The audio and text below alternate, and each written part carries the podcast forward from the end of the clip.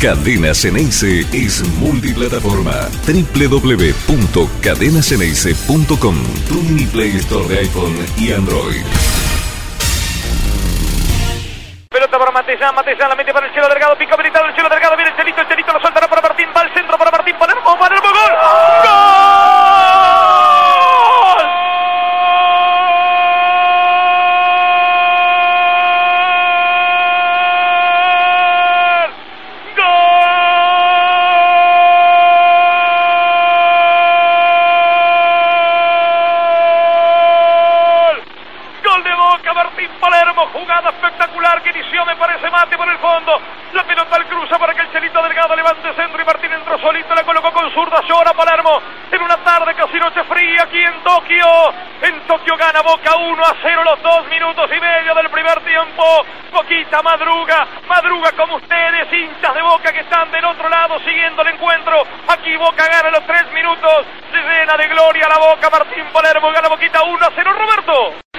va a tomar Roberto Carlos, está solito Raúl Blanco, la baja Raúl González Blanco, la pelota le quedó al medio para Manaman, lucha va Manaman, pero quita justito Boquita, la pelota va para la contra de Riquelme, que la metió larga para Martín Palermo, corre Palermo mano a mano frente al central, que lo prosiga, que es Caranca, remató Palermo, gol, gol,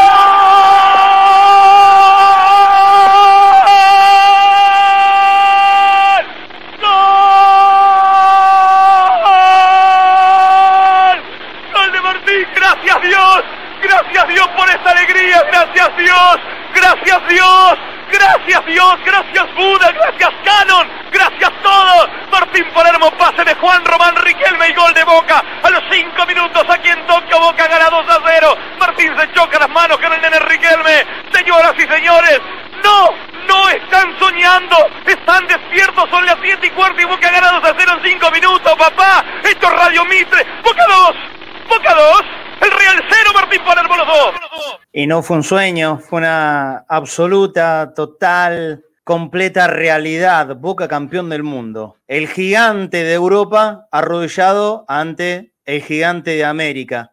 Real Madrid-Boca. Eh, pocas veces se tiene la oportunidad de jugar un partido tan importante, tan trascendente y muchísimo menos en una instancia en donde definís a ver quién es el mejor del mundo.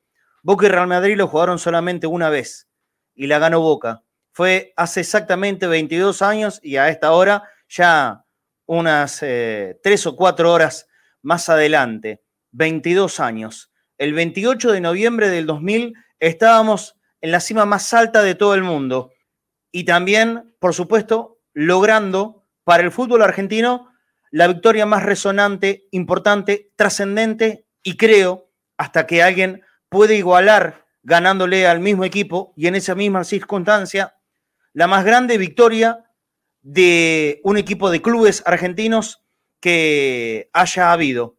Ni antes ni después pudo compararse lo que significó ese triunfo 2 a 1, sufrido, gozado, pero requete contra sufrido, a partir del 2 a 1, de ese tremendo jugador que era Roberto Carlos y que parecía empecinado el tipo en querer arruinarnos la mañana de aquí de la Argentina, donde millones y millones y millones de hinchas de boca estábamos sin dormir y con el corazón en la mano de verdad por lo que podía pasar en ese partido. Carlos Bianchi, Palermo, Riquelme, Córdoba, Bermúdez, el Chicho, Matellán, el Negro Ibarra, el Chelo Delgado, todos, Pepe Basualdo, todos, absolutamente todos. Por supuesto, comandados por el inmenso, inigualable, único e irrepetible Carlos Bianchi. Voy a bajar el WhatsApp web de aquí. Porque, porque las cosas solamente se pueden comparar cuando hay algo que se le asemeje, que se le acerque. Pero Carlos Bianchi, mal que les pese a muchos, no tiene nadie que se le acerque. Por supuesto, nadie que se le asemeje a este triunfo de Boca, a Carlos Bianchi, al maravilloso Riquelme, al extraordinario Palermo y a un grupo de jugadores que nos representaron como jamás lo vamos a olvidar. A todos esos muchachos, muchísimas gracias. Será eterno, será eterno de verdad.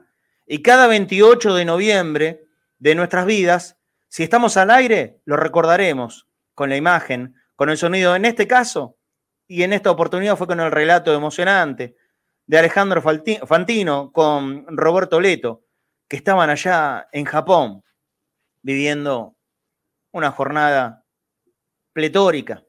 Qué lindo recuerdo. Qué lindo ser de boca.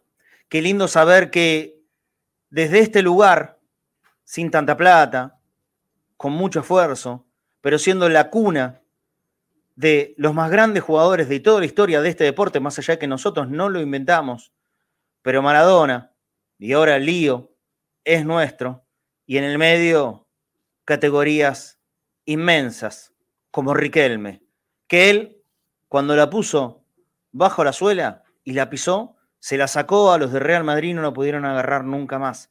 Así se dispuso a jugar Román el segundo tiempo y no lo vieron nunca más. Y es el día de hoy que pareciera que McManaman todavía lo está, está queriendo voltear y le está queriendo sacar la pelota y no puede. No puede, no pudo y no podrá nunca jamás.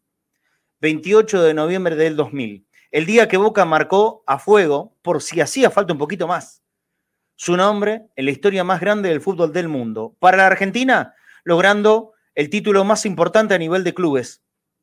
Hasta que alguien puede igualar la hazaña, hasta que alguien le vuelva a ganar al Real Madrid una final de lo que ahora se le llama Mundial de Clubes, nadie podrá discutir, nadie se podrá comparar.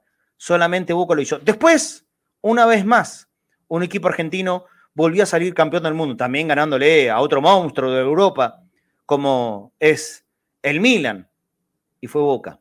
Fue en el año 2003, nunca más.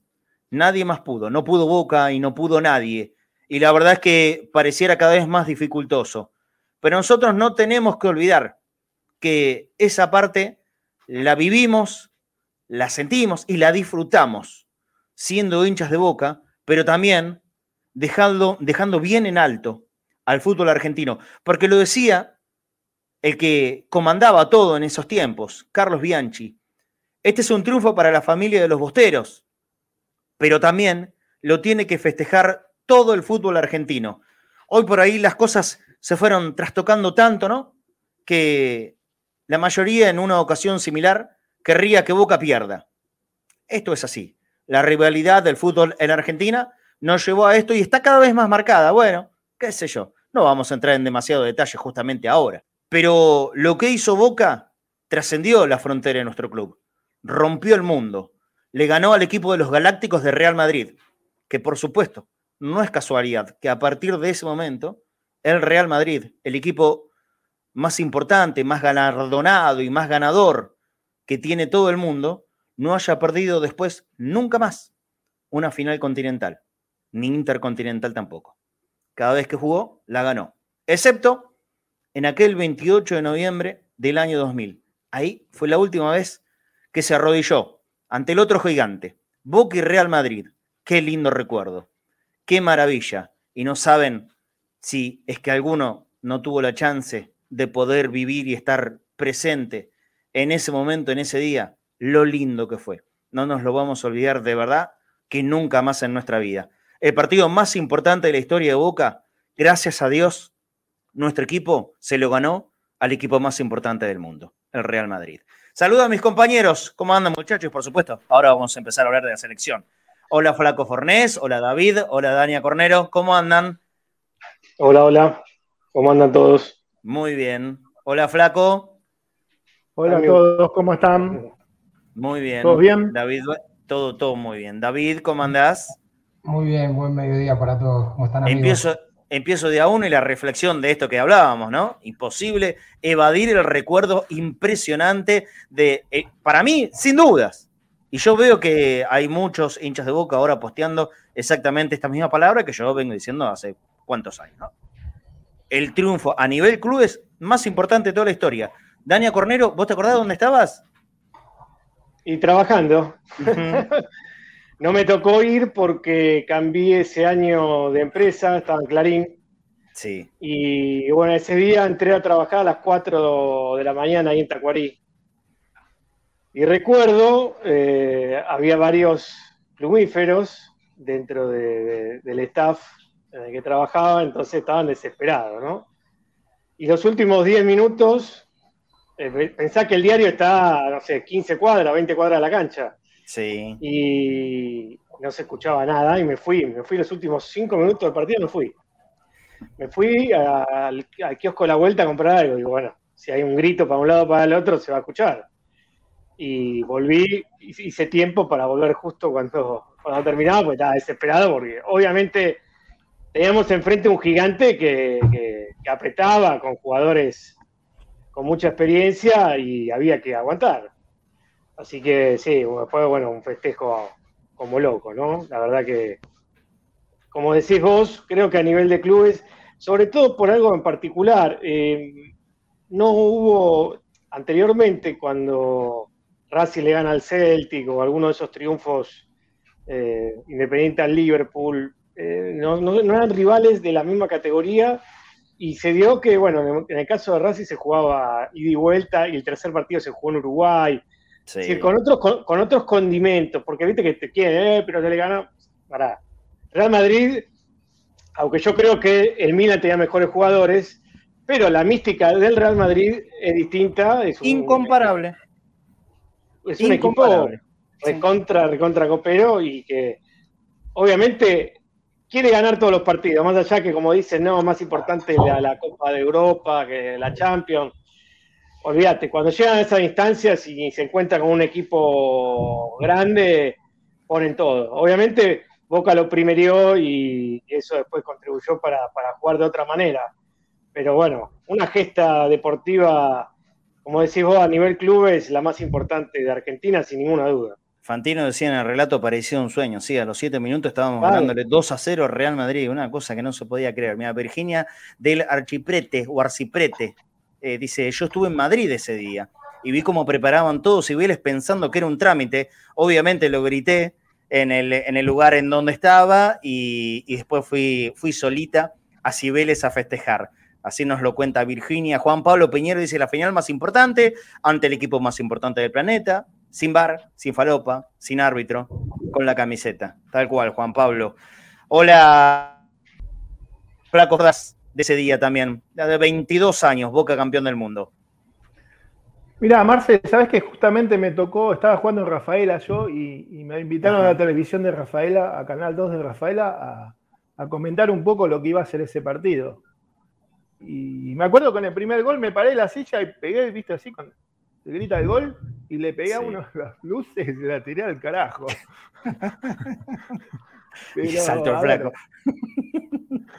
Son, son cosas que, a ver, irrepetibles y, incomparables, ¿no? Porque ganarle al Real Madrid y cómo se le ganó, y hace Real Madrid, ¿no? De Roberto Carlos, de Figo, de todo, de todas las figuras, ¿no? Y, aparte, por más que el Real Madrid tenga figuras o no tenga figuras, es el Real Madrid, siempre es el Real Madrid, la mística del Real Madrid. Yo creo que eh, le ganamos la final a un equipo que nos puede igualar la mística, porque nuestra mística es inigualable, pero el Real Madrid es el que más cerca está de eso. Por eso es un triunfo de esos que, que nadie puede igualar. Que nadie puede igualar.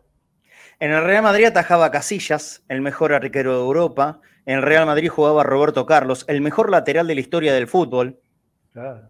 Tan sencillo como eso. En el Real Madrid jugaba un tal Hierro. ¿Lo tienen? Recontra ganador contra el Real Madrid y símbolo del fútbol español. En Real Madrid jugaba un tal McManaman en la mitad de la cancha, figura de Inglaterra. Y en el Real Madrid en ese momento jugaba, por ejemplo, el que en el año 2000 era el mejor jugador del mundo, como Figo.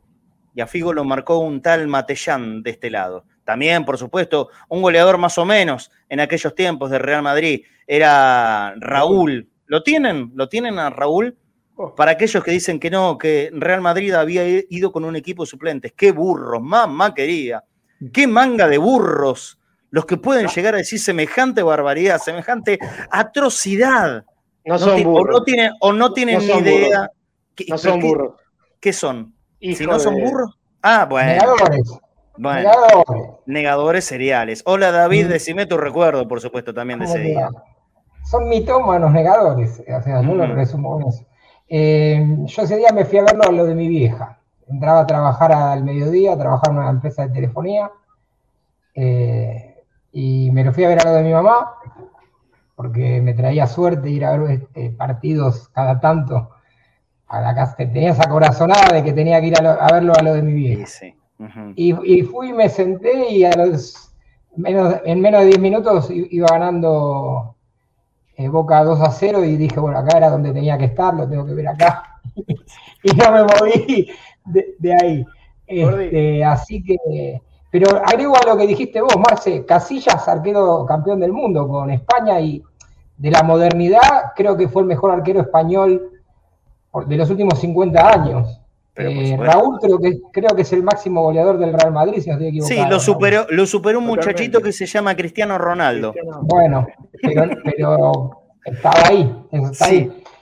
Y todas figuras, aparte de todos jugadores este, internacionales con, sus selecciones y, mundialistas, Roberto Carlos, campeón del mundo con Brasil. Jeremy, eh, yo no estoy nombrando todo. Realmente un equipo infernal. Yo, viste, tengo, tengo familia en España, eh, porque mis papás, eh, mi mamá es española, mi papá era español, y para ese enero me, fui a, Madrid y tuve la suerte, qué linda, linda camiseta, y tuve la suerte de ir a ver un partido de Champions eh, en, el, en el Bernabéu, que jugaba el Real Madrid contra el, contra la Lazio. En la Lazio estaba Simeone, el, chico este que era de Vélez que vino a Boca, ¿cómo se llamaba? Eh, no me sabe el nombre, ¿verdad? ¿Quién, quién, quién, quién, quién? Uno que, jugaba en Vélez que después vino a jugar a Boca. Eh, ¿El Pepe Basualdo? No, no, no, no, no, no. Un pibe que no jugó mucho de titular, pero fue campeón, de, campeón en el 2007, salió...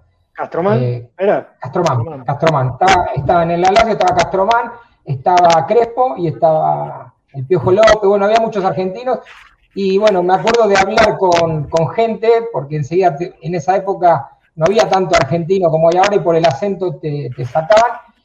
Y, que me, empezaban a preguntar por Riquelme, me preguntaban por la bombonera, cómo era la bombonera, o sea, estando en el Bernabéu viendo ese partido, ¿no? y me decían que ellos veían imágenes, eh, estamos hablando del año 2000 que todavía no, era, no había tanto, eh, tanta globalización mediática como hay ahora, ¿no? Pero que sí llegaban algunas imágenes de lo que era la bombonera, de lo que era, bueno, me preguntaban por Riquelme, querían que lo fiche el Real Madrid, después termina comprándolo el, eh, el Barcelona. No podían creer lo que había jugado Riquelme. Y es mentira eso de que no querían ganar eh, esa copa porque... No, pero que, para, David, eh, nosotros no podemos siquiera darle un segundo de validez y o comentario a semejante pavada. una calentura por haber perdido Poné la formación de Real Madrid, poneme la formación de Real Madrid en la pantalla. Casillas, Jeremy, Hierro, Caranca, Roberto Carlos. Maquelele, Elguera, McManaman, Guti, Raúl y Figo. La mejor delantera del mundo por muerte en ese momento, por muerte, el mejor jugador del mundo contra el goleador histórico de Real Madrid en ese momento. ¿Alguien piensa que esos 11 muchachos van a salir a jugar un partido, sea cual sea la circunstancia? Y más si se está jugando una final intercontinental a media máquina. El que puede decir eso no, es un burro, es un malintencionado, es una antiboca y nosotros, como siempre, y ustedes lo saben, disfrutamos muchísimo más que hagan ese tipo de comentarios de un resentimiento absoluto. Pero no se trata de ir en busca de los resentidos, sino de exaltar, de exaltar lo nuestro. Y lo que fue el triunfo de Boca más importante de toda la historia para Boca y también para el fútbol argentino cerramos ¿eh? este lindo recuerdo, los primeros 20 minutos de este programa de Conectados Mundial. Ahora hagan de cuenta que hay una cortina imaginaria y nos metemos en el ambiente mundialista, porque el día sábado aquí en la Argentina vivimos el partido literalmente con el corazón en la boca. Yo, por lo menos, yo nervioso como... Eh, hace mucho tiempo no, no, no veía un partido estas cuestiones de estar laburando con Boca, obviamente que hay, veces que uno se tensiona un montón, eh, pero cuando estás trabajando estás atento a, mil cosas a, la, a mil cosas a la vez, que salga bien, que se escuche bien, que uno no diga boludeces, que tu compañero, que vayamos todo coordinado, que haya ritmo, son un montón de cosas. Ahora, cuando estás mirando el partido por la tele, sin responsabilidad alguna, te metes solamente en el partido. Y la verdad es que, lo confieso, el del sábado lo sufrí, lo sufrí mucho sobre todo por un primer tiempo muy malo de la selección argentina. Siempre creí que lo íbamos a ganar igual, ¿eh? La verdad es que siempre creí que lo íbamos a ganar, pero estaba lejos el gol, estaba lejísimos. Argentina, Argentina en los primeros 45 minutos no pateó el arco. Estaba pensando, hice un breve impas para a ver, si me, estoy salteando alguno. No, no pateó el arco. No creó una sola situación de gol. Fue realmente mal. Colectivo o individualmente, un partido flojo. Haciendo excepción por ahí de un par de jugadores. A mí me gustó McAllister, por ejemplo, en ese primer tiempo. Pero después fue, fue muy flojo lo de De Paul. Eh, a Messi prácticamente no, no le llegó la pelota.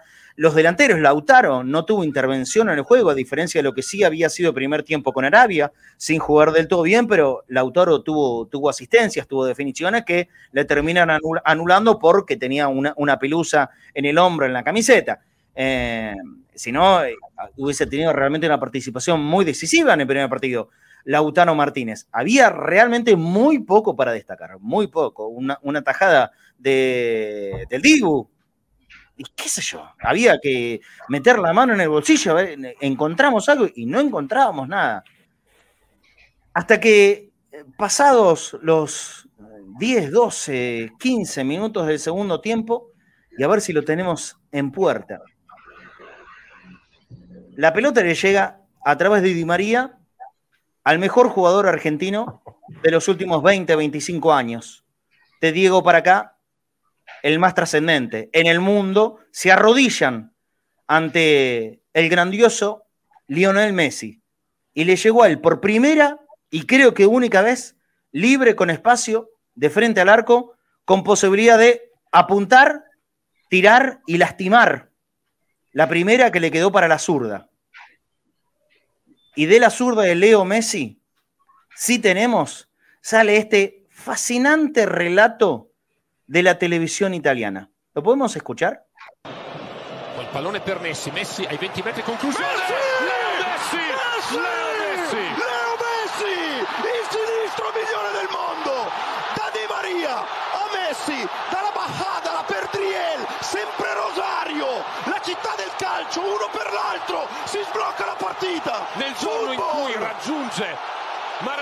come numero di partite giocate al mondiale, Messi lo raggiunge anche come numero di gol segnati al mondiale, perché segna l'ottavo Leo Messi. Tutti in piedi per il miglior giocatore del mondo, rispetto per il numero uno. Tutti ad abbracciare Leo Messi. Rosario, città del calcio, per questo calciatore che troppe volte è stato criticato, anche quando era a Barcellona, quando è arrivato sofferente, da giovane, non ha mai dimenticato l'argentino. Parla Rosarino, sente l'argentino nel sangue, ha pianto per la selezione ed è lui che la tiene in vita. Posso dirti, forse al di là dei propri meriti dell'Argentina, perché l'Argentina stava facendo sì tanta quantità, ma in mezzo a poca qualità. Poi c'è stato il tocco del fuori classe. Leo Messi. La mistica che entra in campo Abbiamo nominato Diego dieci minuti fa. Con Diego dentro tutto è possibile ed ecco il pianto dell'Argentina e gli occhi spiritati del miglior giocatore del mondo. Secondo gol in questo mondiale per Leo Messi. Vamos! La mística con Diego dentro decía el relato de la televisión italiana, la televisión pública italiana, la emoción que se transmite desde Qatar hasta Italia, desde Qatar a la Argentina, desde Qatar a todos los lugares donde viven a la selección argentina, por ejemplo, también en Bangladesh, ¿no? Donde se ve esa locura ya de todos los días, eh, de miles y hasta millones de fanáticos de la selección argentina que con este gol de Leo Messi explotaron y explotamos todos. Y explotamos de verdad, ¿eh? Explotamos de verdad. Se gritó como tal vez hace muchos mundiales no, no se escuchaba en el grito para un gol de la selección argentina, porque le veíamos complicada. Esta es la verdad, le veíamos realmente muy difícil. Era un momento en el que parecía que el partido iba pasando los minutos no se encontraba ningún camino. Ya en ese ratito había ingresado creo que siete u ocho minutos antes, Enzo Fernández, que termina siendo clave también en el funcionamiento y en todo lo bueno que vino después de este gol de Messi. Mira el control, Marce. El control es impresionante. Claro. El control es inicia la jugada de Enzo. La abre para la derecha con Di María. Di María lo encuentra, repito, por primera vez en el partido libre a Messi en posición de ponerse casi frente al arco, o mejor dicho, posicionalmente en la mitad, donde él ahí después hace lo que quiere. Y generalmente la acomoda abajo, contra el palo, imposible para cualquiera de los arqueros. Ahí abajo es dificilísimo. A media altura es más fácil porque es un movimiento solo. Pero abajo son dos movimientos, porque tenés que ir abajo y después tirar la mano.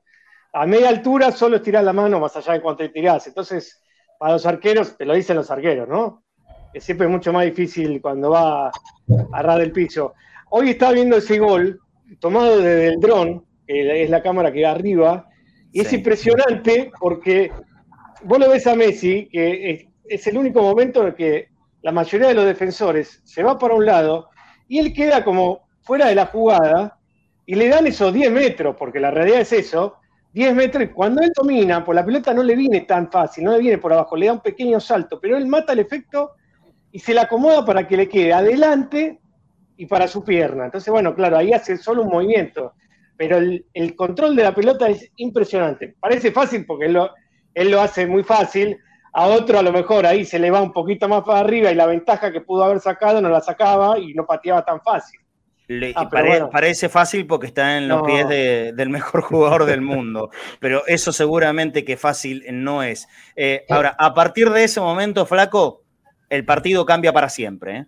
El partido cambió definitivamente y se fue todo tornado para eh, el, el seleccionado argentino, que ya era un poquitito mejor que en el primer tiempo.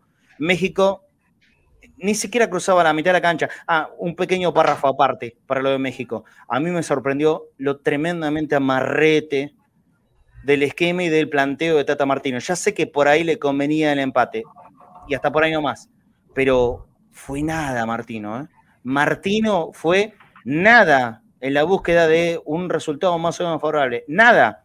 Y esto va más allá de los dibujos. A mí no me cambia nada que ponga cinco defensores. Vos podés poner ocho defensores. El tema es cómo ¿Cómo planteás después el partido? ¿De, qué modo vos lo vas a plantear? Los dibujos eh, son una cuestión de pizarra y de un simple ordenamiento. Pero si después desde el, desde el dibujo vos procurás solamente defenderte y prácticamente no cruzar la mitad de la cancha, ¿Sabes pasa, Ahí me parece que queda muy en deuda, pero muy en deuda, Martino. ¿eh? Muy en el viernes hablábamos con el periodista mexicano. Sí, con Huguito Carrión. Exacto. Más allá de no tener delanteros goleadores, tampoco tiene volantes que pisen el área y que tengan gol. Y eso es una complicación para un. Claro, y si bien tienen mucha dinámica y son muy aplicados tácticamente, porque lo que Pero tampoco intenciones, eh, Dani. No, pero. Tampoco intenciones. pero, pero sabes que vos, si no tenés características y no lo haces nunca, no lo vas a hacer en un partido puntual.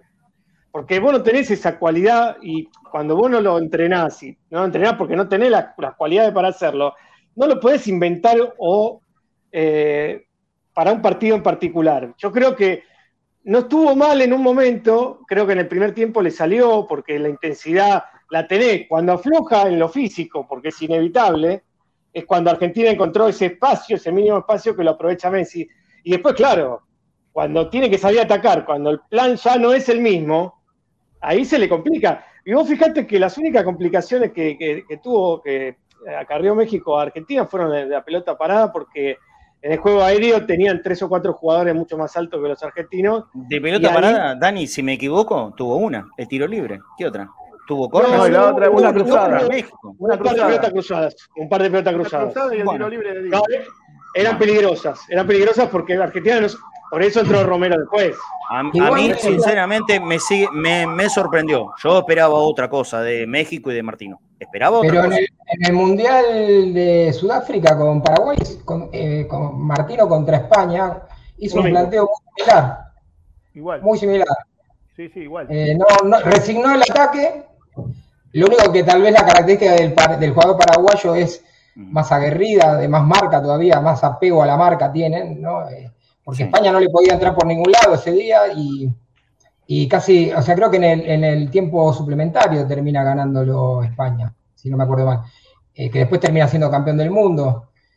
Eh, eh, lo voy a terminar lamentando, acuérdate lo que te digo, lo voy a terminar lamentando. Flaco, en, el grupo privado vos pusiste que después del primer tiempo te, enojaste mucho y, lo dejaste de ver. ¿Después viste el partido? No, no, después vi un poquito, así algún resumen, pero no, me fui, me fui. Le dije a mi señora, no, me voy, me voy. No puedo ver esto.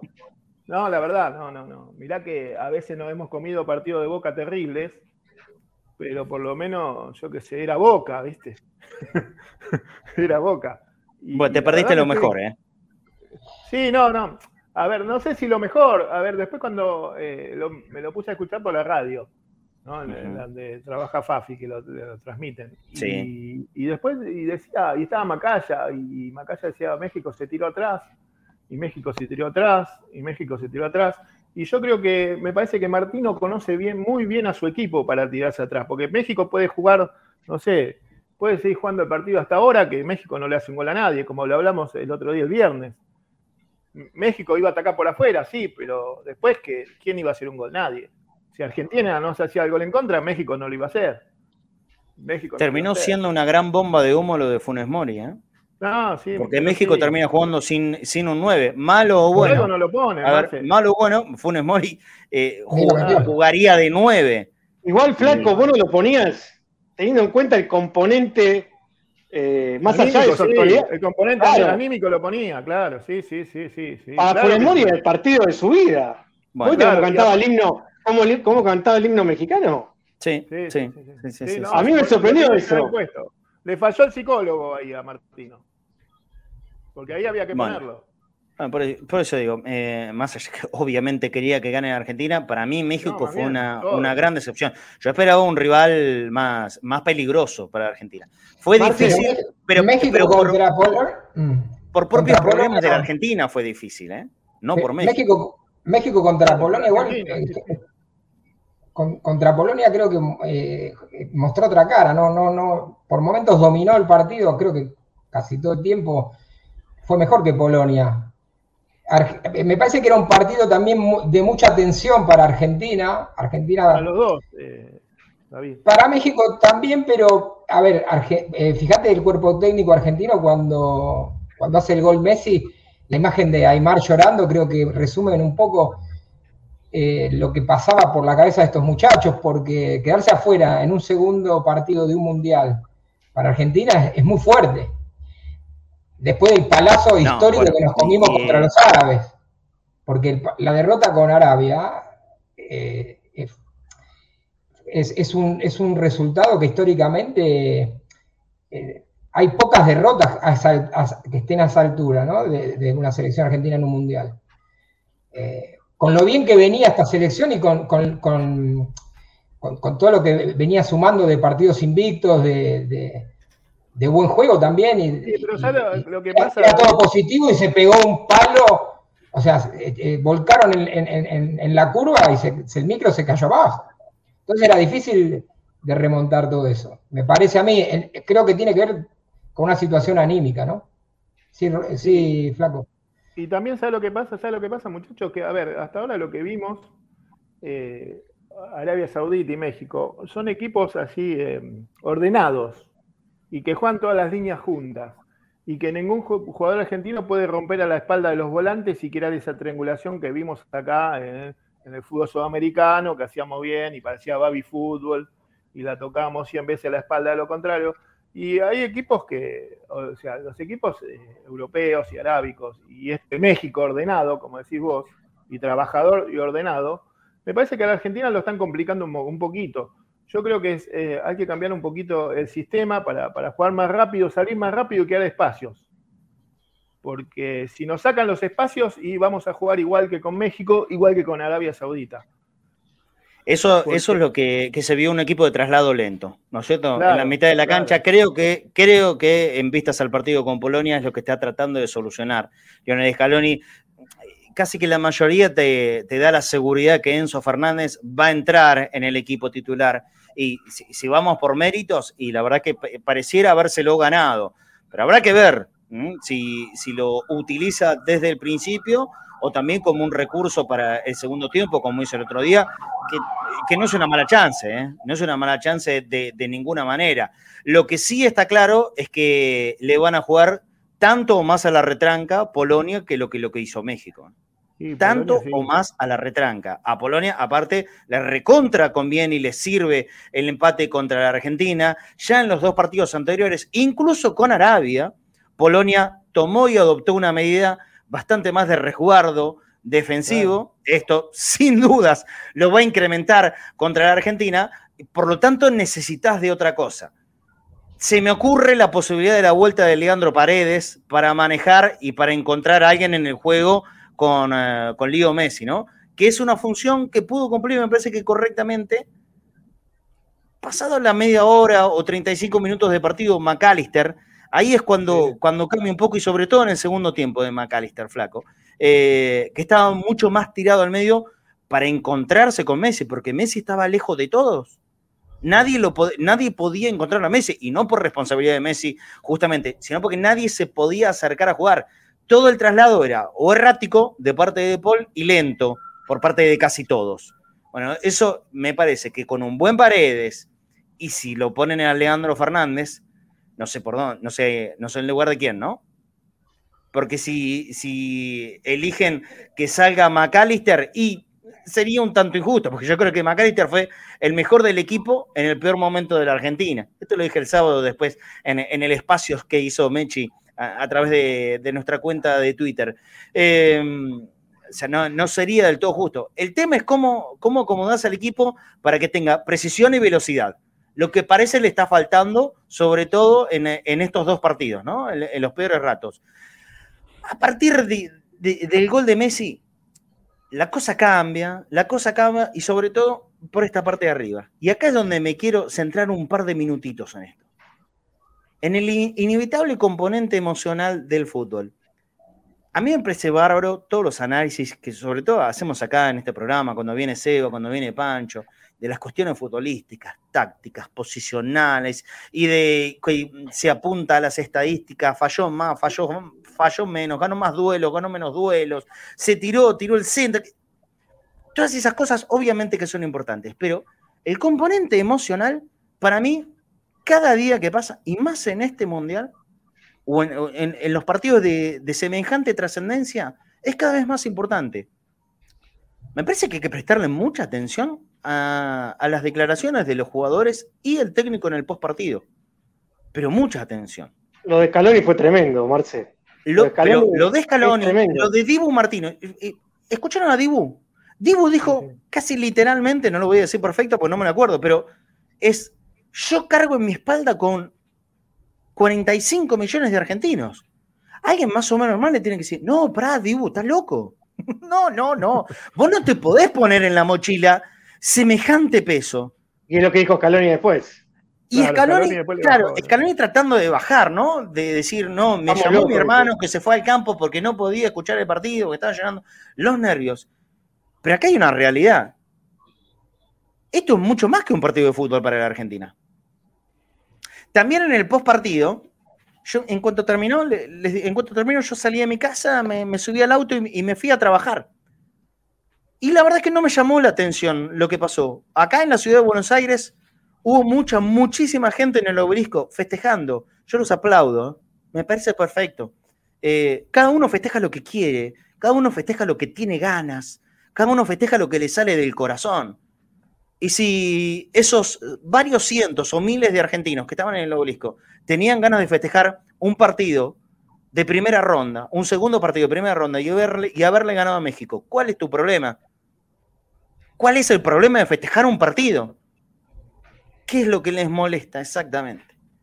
Pero bueno, volviendo al, tema anterior, ese componente, ese componente emocional y esa carga, que también los jugadores evidentemente se lo ponen como mochila, sin que nadie se, los eh, obligue de alguna manera porque creo que cuentan con eh, el, inmenso apoyo del, público hincha de fútbol argentino, como pocas veces yo recuerdo de una selección, incluso la de Bilardo campeón del mundo. ¿eh? incluso la de Bilardo, campeón del mundo. Creo que esto es, casi unánime. Hay poquitos, poquitos que, eh, que se muestran contrarios a esta selección y a Scaloni y a los jugadores en particular. Son muy poquitos, son grupos recontra reducidos. Pero sin embargo, los jugadores entienden lo que se vive, lo que se vive acá, en cada partido. Para nosotros no era uno más el del otro día. ¿eh? El festejo, después del gol de Messi, y el festejo en el post partido, tiene que ver con esto, con una necesidad total del pueblo argentino de tener un respiro, de tener una celebración, de tener una alegría. Somos un país golpeado por todos lados, nos cagan a piñas todos los días a nosotros. Y lo sabemos perfectamente, ¿no? Con todas las cuestiones que no tienen que ver justamente con el fútbol, con, lo del alrededor al deporte, en la vida cotidiana, en lo normal, en lo de todos los días, de todas nuestras vidas. Nos cagan a palos todos los santos días y nos mantenemos en pie. Y por eso, esto también los jugadores lo saben. No tendrían que tomárselo como una carga ni una mochila, pero de alguna manera se lo han tomado. Y por eso la declaración de Diego Martínez, también creo que de Lautaro Martínez, del propio técnico Scaloni, y esa cara, ese gesto, ese casi ponerse a llorar o estar cerca del desmayo de Pablito Aymar en el banco, también lo habrán visto, por supuesto. Es una carga, una presión, que un gol, el de Messi, resolvió como abriendo una compuerta y que salga todo. ¡Fa! Salió, salió toda la presión. A partir de el empate de Arabia Saudita hasta ese gol de Messi era todo carga, todo presión, todo presión, todo presión, todo entender que, que se estaba defraudando, aunque no sea de esa manera, a 45 millones de tipos que respiramos, que vivimos, que comemos, que soñamos, que nos despertamos y que nos dormimos pensando en el fútbol. Estos tipos que están allá en Qatar juegan con eso también. Por eso las palabras de Scaloni, que remarcó por lo menos en dos o tres oportunidades, jugar con la camiseta argentina, muchachos, entiéndanlo, no es lo mismo que jugar con la camiseta de otra selección. Y justamente es por esto, perdón, por esto. Es por esto, por saber cómo se vive el fútbol en este país. Miren, si Uruguay. sos candidato, Marce, sos candidato. Ese, es el traje que pesa también. pero va más allá de lo futbolístico. ¿eh? Por eso digo, esto no es solamente fútbol.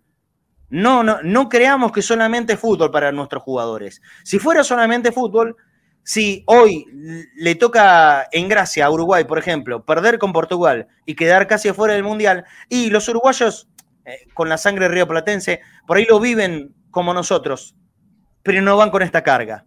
Lo mismo pasaría con los ecuatorianos, que ya con lo hecho los van a recibir seguramente con un enorme aplauso para el Faro y para todos los jugadores. Lo mismo pasará hoy con Corea del Sur, que quedó eliminado, y, ayer con Canadá, que nada, la selección argentina o la brasileña, que seguramente vivirán algo muy parecido a lo nuestro, muy parecido. Argentina, Brasil, va más allá del fútbol, ¿eh? Va más allá de la pelotita, va más allá del juego, va más allá de los 90 minutos. Acá hay un país por detrás Acá hay un país, 45 millones de tipos, acá hay un país donde una, una, política del partido gobernante se anima a decir en cámara, más allá de que lo haya dicho en broma o no tanto, que por un mes a nadie le importa la inflación, porque lo más importante es el mundial. ¿Se entiende a qué niveles va el fútbol en Argentina? ¿Se entiende a qué niveles? Y con esa carga están jugando estos muchachos estos muchachos que se liberaron con el gol de Messi. Mirá si habrá sido importante ese gol de Lionel. ¿eh? Lo relataron de la forma que lo escucharon los italianos, pero para nosotros fue esa misma descarga. Es así. Por eso me parece que los análisis que estamos haciendo, y ahora poneme a mis compañeros, por favor, en la pantalla, muchachos, los análisis estos que estamos haciendo, también hay que meter ese juego, ¿eh? el emocional. No solamente una cuestión de jugar bien o mal con la pelota. Estos pibes, porque la mayoría son pibitos que están jugando, más grande, menos grande, más o menos experiencia, cargan con 45 millones de locos que el miércoles a las 4 de la tarde vamos a estar así, mirando la televisión, rogando que les vaya bien. Y si les llega a ir mal, saben que se les puede venir un vendaval de panquequeada y que los van a matar porque lo saben. Acá hay jugadores recontra consagrados en el mundo del fútbol como Pipa Higuaín, que debe tener 150 palos verdes guardados en el banco que podría chuparle todo, no uno, sino los dos, Y sin embargo, se lo ve que en eh, el momento de retirarse del fútbol, lo que recordaba muy fuertemente con lágrimas es el calvario que tuvo que vivir el tipo por los memes que le hicieron por haber errado goles con la selección argentina. Eso es el fútbol en Argentina. 150 palos como mínimo debe tener en el banco el Pipa Wayne, como mínimo, 150 palos. Imagínate cada uno de nosotros con 150 palos, ¿quién carajo nos importarían lo que digan en cualquier red social de cuarta que está lleno de resentidos y envidiosos? Pero sin embargo, le hace mella. Al tipo que tiene 150 palos en el banco, le hace mella y llora, angustiado. Vivió un calvario, Wayne. Vivió un calvario por los memes. ¿Por qué por haber errado uno o dos goles con la selección argentina? O haber tirado un penal por arriba. Eso es la selección argentina. ¿eh? Y con eso juegan esos tipos. Y por eso muy bien hizo marcarlo Scaloni. No es lo mismo jugar con la camiseta de la selección argentina que con la de cualquier otra selección del mundo. Yo agrego, excepto Brasil, que en Brasil se debe vivir la misma locura que acá. No tengo dudas. Pero en otro lado, estoy segurísimo que no. ¿eh? Ni Alemania, ni Francia, ni España, ni Camerún, ni nadie. Nadie. Por eso, yo sé que está mal, ¿eh? Pero es solamente una cuestión descriptiva la que estamos haciendo en este momento. En Argentina estamos completamente locos por el fútbol. Loco en lo bueno, pero loco también en lo muy malo. Voy con ustedes, muchachos. Perdón, ¿eh? Los corté y, y, lo hice la... Pero me parece que, flaco, esto no se puede dejar afuera. ¿eh? De verdad que no se puede dejar afuera. No, Marce, aparte de todo lo que vos dijiste que tenés razón, eh, estos muchachos se cargaron a Messi encima para sacarlo campeón de América, acordate. Sí, claro. Acordate de eso, que se colgaron a Messi encima para sacarlo campeón de América, porque si no Messi iba a irse por ahí del fútbol sin salir campeón de América. Y ahora se cargaron también nomás eh, a Messi otra vez para sacarlo campeón del mundo. Y no solo los argentinos queremos que salga Messi campeón del mundo, sino hay mucha gente de otros países que está alentando, como el, como el italiano este que, que daba el gol, hay mucha gente en España, hay mucha gente por todos lados que Messi, que quieren que Messi salga campeón del mundo. Así que es doble peso, pero bueno. Eh, también hay que decir que cuando uno, cuando la redonda empieza a, rodar, eh, se terminan las presiones, ¿no? Son 11 contra 11, pero hay que ver cómo, eh, no, no en todas las cabezas influye igual. Así que es, muy, es muy duro, ¿no? Y aparte de lo que dijo, yo me, yo me quedo con lo de Dibu Martínez, que se fue con, el, con, el, con los dos psicólogos, no sé cuántos, eh, eh, por esta cosa, ¿no? Porque dice que los dos tres sesiones de psicólogo, dijo. claro, sí, sí, sí. Me, quedo con eso, me quedo con eso, me quedo con eso. Y yo, y yo, y, sí, Dani. A ver, decir, Daniel. No, no, no. Yo creo que el deportista de elite eh, está todo el tiempo. Claro, evidentemente hay cosas que se que, superan, pero eh, a este nivel todos tienen que estar bien físicamente, todos son buenos técnicamente, eso está fuera de discusión, por eso juegan en, la selección. todo, si te fijas en todo el mundo es igual, todas las selecciones, obviamente con mejor, mejor eh, o peor nivel. Pero después lo mental es tan importante y lo emocional es tan importante como lo otro porque si vos no, estás bien alineado, todo lo otro no te sirve, porque no vas a rendir en consecuencia a tus capacidades. Yo creo que eso se trabaja y lo trabajan. Todos los clubes del mundo lo trabajan, los elite lo trabajan, pero después hay, cuestiones que exceden eh, cualquier trabajo de los profesionales, porque si no todos lo harían y a todos le iría bien, y no es así. Pero bueno, Mirá, hay un caso muy puntual, el de Enzo Fernández. Lo primero que puntualizó el padre, y lo que puntualizan los que lo conocen, es que el flaco es un. Eh, no, no toma conciencia nunca de dónde juega, como que no le preocupa. Menos mal. Bueno, y por eso, y hay, veces, y hay veces que pasa que hay jugadores que juegan igual en su casa que en, la que en una final mundial. ¿Por qué? Porque tienen esa impronta, porque son así. Pero hay otros que no, que se cargan tanto de responsabilidad. Ahí está el gol de. el gol de Enzo Fernández, sí, sí, sí, sí, sí. Qué golazo. Pero está bien, dale, dale, dale, porque estabas hablando de Enzo. No, justamente, eh, no, es, no es casual cuando te lo dice el padre, que claro, el pibe eh, fue a, los primos, debutó y el pibe juega bien y va a Europa y, enseguida eh, rinde, por, justamente porque el contexto no lo condiciona porque no piensa tanto en la responsabilidad. Y hay gente que Son personalidades, pero hay que entender que no todos somos iguales. Por ejemplo, Mades, acá en el chat de, YouTube eh, pone una frase que, es muy utilizada por mucha gente, pero por favor, duro es ir a laburar todos los días, que te corran los clientes. Eso es duro. Ellos son millonarios. Las dos cosas son duras, Mades. Las dos cosas son duras. Si ellos son millonarios, seguros, porque están en el contexto de algo que maneja mucha guita mucha guita. Si vos estuvieras en el lugar de ellos, probablemente también serías millonario y no cuestionarías que sean millonarios. No, entiendo que no lo estás cuestionando. Por supuesto que duro, duro es ir a trabajar todos los días, duro es tener deudas, duro es no poder pagar la tarjeta, duro es andar juntando el mango para llegar a pagarle el colegio a los hijos o la comida de, de tu familia. También eso es duro, pero en el otro contexto, esto también es duro, porque vos y toda esa gente que sufre esas necesidades, lo que hace es trasladársela justamente a esos muchachos que solamente juegan a la pelota. ¿Entendés? Todos lo hacemos, ¿eh? No solo vos, Mades, o la gente que tiene necesidades. Todos lo hacemos. Todos les trasladamos esa necesidad a esos tipos que después declaran, yo estoy jugando con 45 millones de argentinos en la espalda. Es una locura. Vos, Mades, ni nadie de nosotros que sale todos los días a trabajar. Yo cuando salgo a las 7 de la mañana todos los días a mi casa a subirme a manejar un taxi, manejo para mí. Manejo para hacer mi plata y para hacer eh, lo más correctamente el trabajo. Y que si se rompe el coche, tener un resto para arreglarlo. No manejo para 45 millones de argentinos. ¿Se entiende? Cuando vengo acá a hacer el programa, lo hago para, bueno, para la mayor cantidad de gente posible. Ojalá nos escucharan 45 millones. Y eso para, eso, para mí sería algo eh, súper motivante, sería fantástico, pero a la vez también una presión. Porque acá me puedo mandar un furcio, puedo toser, me puedo atragantar, como pasé hace un ratito con mi propia saliva. Si lo hago para 45 millones, en el momento que me está pasando, hay de esos 45, aunque sea un millón, que en estas porquerías, que son los aparatitos de celulares, a través de las redes, están haciéndome un bullying insoportable. Y eso no todos están preparados.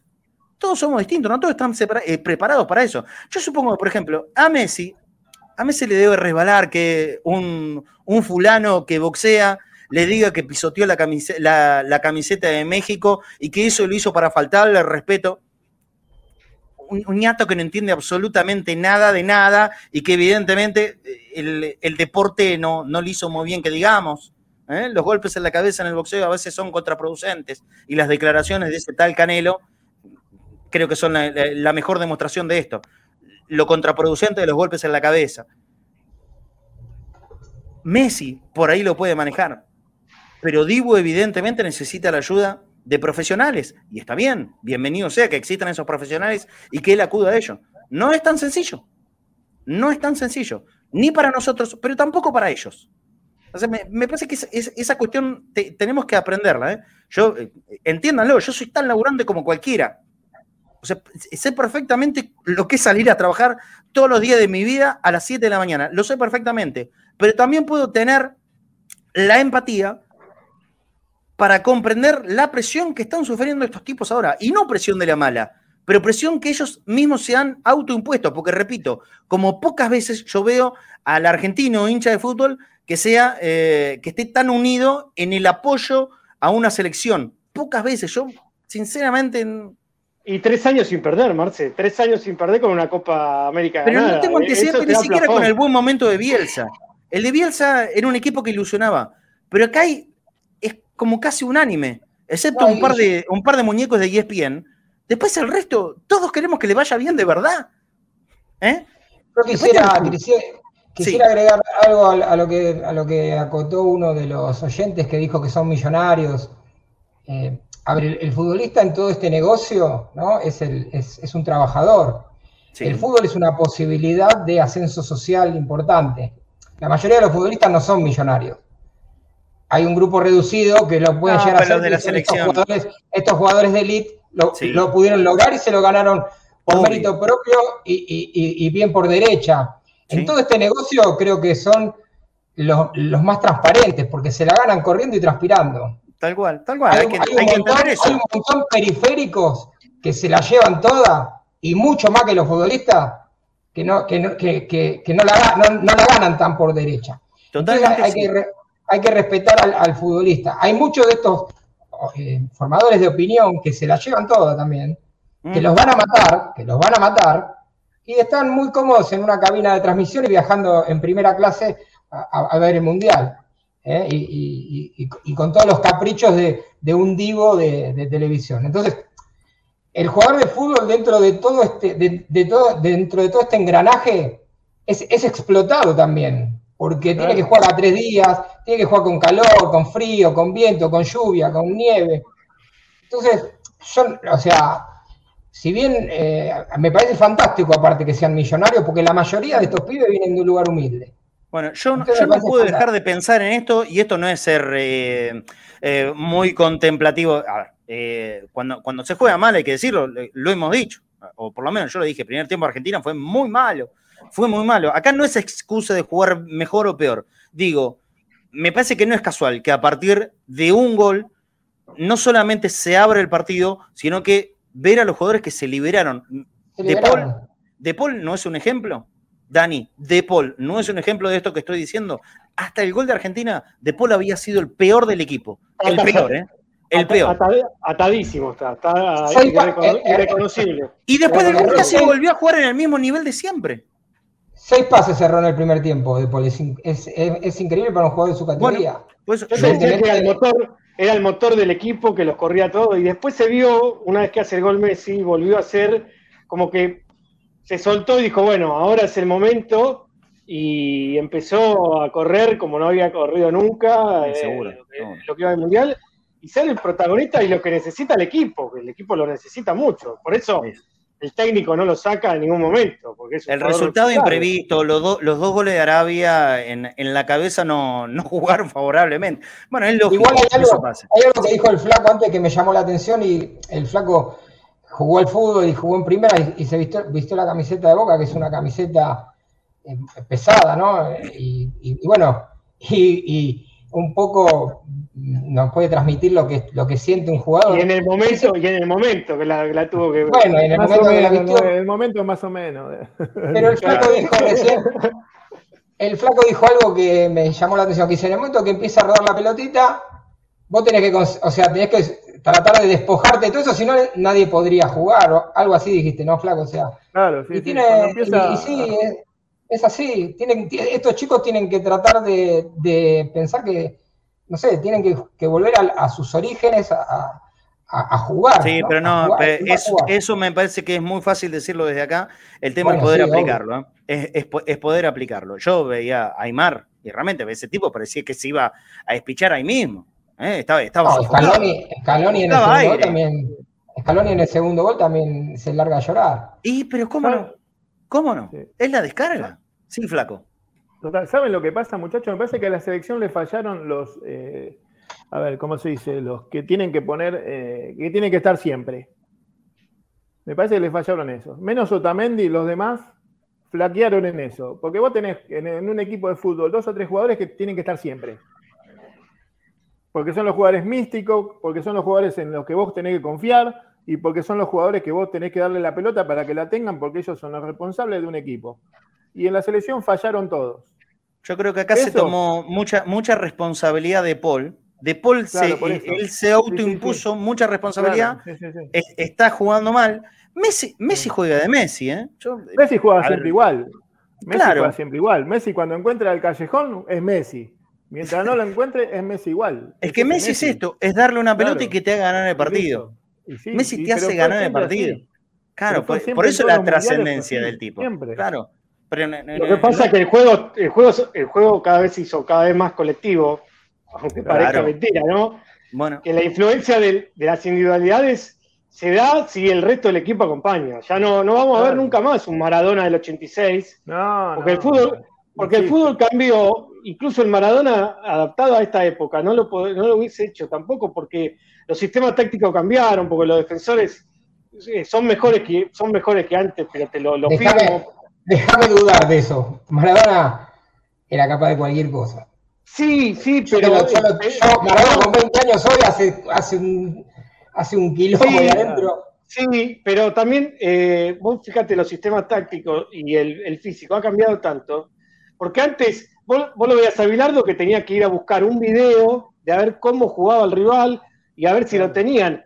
Y esa ventaja que, vos tenías, si vos tenías un técnico así y jugadores que hacían la diferencia, ahora no la tenés porque todos están informados. Después, claro, está la impronta. Si vos sabés que Messi te va a hacer lo que hizo, pero lo hace igual porque es un crack. Pero las probabilidades son menores porque justamente saben cómo marcarte y qué hacer. A lo mejor antes tenías una especie de changüí y un margen mayor. tenían más tiempo, tenían más tiempo. Sí, claro.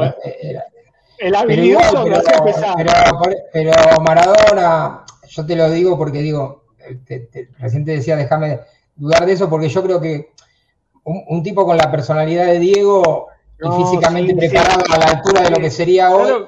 Eso, eso es indudable, pero creo que. El equipo, igual. Pero el equipo tiene que ser muy bueno también, no es que va, va a ser un equipo seis puntos y te gana un, partido uno solo. No, en la actualidad es casi imposible que suceda. Justamente, justamente te, está en la capacidad táctica y física de todos los equipos que el, margen es, cada vez menor. Más allá de que tengas, más allá de que ahora protejan a los habilidosos más que antes, pero fíjate, a Neymar le fueron a pegar y se turnaban para pegarle. Sí, y, lo sacaron. Hablando de Neymar y, de Brasil, está empezando en este momento el segundo tiempo, están 0 a 0 Brasil y Suiza. 0 a 0 Brasil y Suiza. Los resultados en el Mundial. Este es el videito. El post festejo que tanto enojó a ese fulano Canelo. No amita los golpecitos en la cabeza, ¿no? Es que Diego es tan influyente que a partir de su muerte sigue generando esto, mira.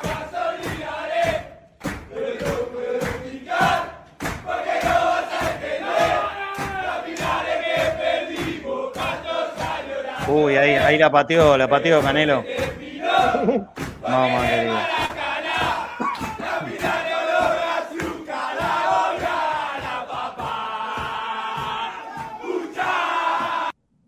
Che, ¿no vieron si saltó sobre la camiseta también? Lo que tiene Canelo es que tiene que ir al vestuario de México y caerlo a trompada a todos. Claro, El machazo lo, que, evidentemente tiene, lo que evidentemente tiene Canelo, es mucho tiempo. Canelo tenés mucho tiempo al pedo. Se nota, se nota mucho. Tenés mucho tiempo al pedo, una vez están entrenando. Claro, entonces te, te, da decir, Canelo, agachate y conocelo también. Sí, sí, sí, sí, te da para entrar en redes sociales y decir idioteces. Que haga una pelea 11 round con cada uno de los jugadores de México, que no pusieron los huevos que tiene que poner. Sí, por más que sea campeón mundial, por más que sea campeón mundial, Canelo, los golpes en la cabeza claramente se lo dieron igual. Y por más que sea campeón mundial, puede decir estupideces como la que está diciendo y amenazando en redes sociales. Hasta, mira, el, el día que estén legisladas, ¿no? El día que esté legislado amenazar en redes sociales, capaz que tiene un problemita y todo el Funano Canelo. Porque estaba amenazando. Pero por ahí hay que decirle que, que dale, te peleo en Las Vegas. Claro, ¿no? Sí, y, ya que estabas en negocio los dos. claro, por eso, vamos, Canelo, vamos a pelear a Las Vegas, a ver si te la vas a Sí, sí. Yo me presento, Canelo, me presento a pelear con vos. Una bolsa de 100 palos verde. En la primera piña me maravilla. Claro. Ya Pero... Escuchame, volviendo a. Qué mamarto, qué mamarto. Eh, esto también tiene el mundial, ¿no? Que cualquier zapallo opina de cosas que no sabe, porque este muchacho claramente no sabe. Pero bueno, 14.05, em, vamos a hacer algo, vamos a hacer una pequeña pausita y cuando volvemos, cuando volvemos de la tanda publicitaria, Vamos a hacer el uno por uno, de la selección argentina. Ya que hablamos tanto de colectivo individual, para nosotros vamos a ir a lo individual y vamos a hacer el jueguito que hicimos el otro día, después de la derrota con Arabia Saudita. Ahora lo haremos luego del triunfo contra México. Uno por uno con la selección, vamos y venimos con los compañeros para todos los titulares y por supuesto también los que fueron importantísimos, ¿eh? los jugadores que entraron desde el banco. Una pequeña tandita y ya seguimos un rato más con Conectados Mundial. Dale. Inicio de espacio publicitario en Cadena Ceneice. La radio de Boca. Tanta pasión merecía un premio. Beneficios Ceneices. Si sos socio o socia de Boca, podés acceder a más de 1.200 descuentos en 10.000 comercios de todo el país. Restaurantes, tiendas, supermercados, ropa, lo que necesites. Para quienes acompañan en las buenas y en las malas, llega un nuevo programa de beneficios exclusivos. Beneficios Ceneices. Si sos socio o socia, ingresa con tu DNI en beneficiosceneices.bocajuniors.com.ar y conseguí hasta un 50% de descuento en más de 10.000 comercios de todo el país. Vos estás, Boca también.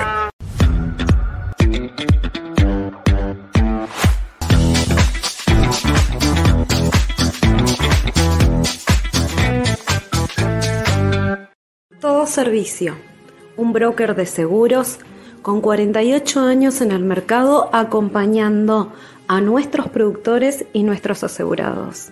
Somos Todo Servicio, el mejor broker de seguros de la ciudad. Sabemos de seguros. Las Malvinas celebra su aniversario y premia a sus clientes con espectaculares ofertas e importantes premios. Todo, todo, hasta un 40% de descuento más 30 cuotas fijas. Las Malvinas, 66 años junto a los santiagueños. Helados Italia, calle Cristianía 1723. Helados artesanales, teléfono 4466-1546. Envíos a domicilio, Barrio Atalaya, Isidro Casanova.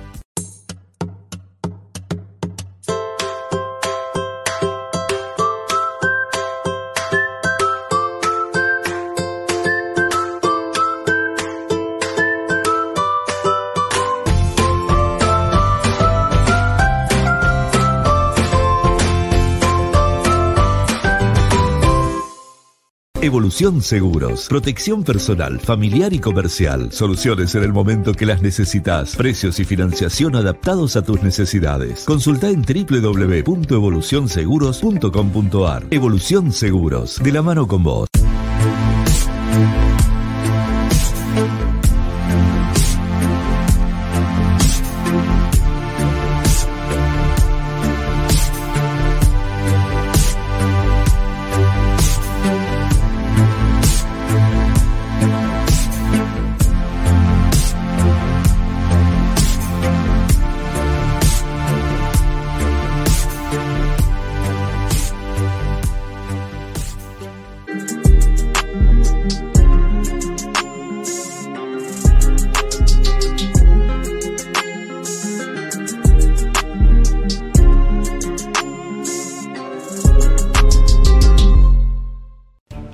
Tiene un plan familiar que nadie más tiene. Es el plan familiar más grande de todos, para una familia compuesta por millones de personas. Una familia que se junta todos los domingos y algunos días de semana también. Que juega, ríe, canta y festeja unida y que siempre está presente cuando más se la necesita. Igual que Avalian. Avalian, la cobertura médica oficial de Boca Juniors y de la familia boquense.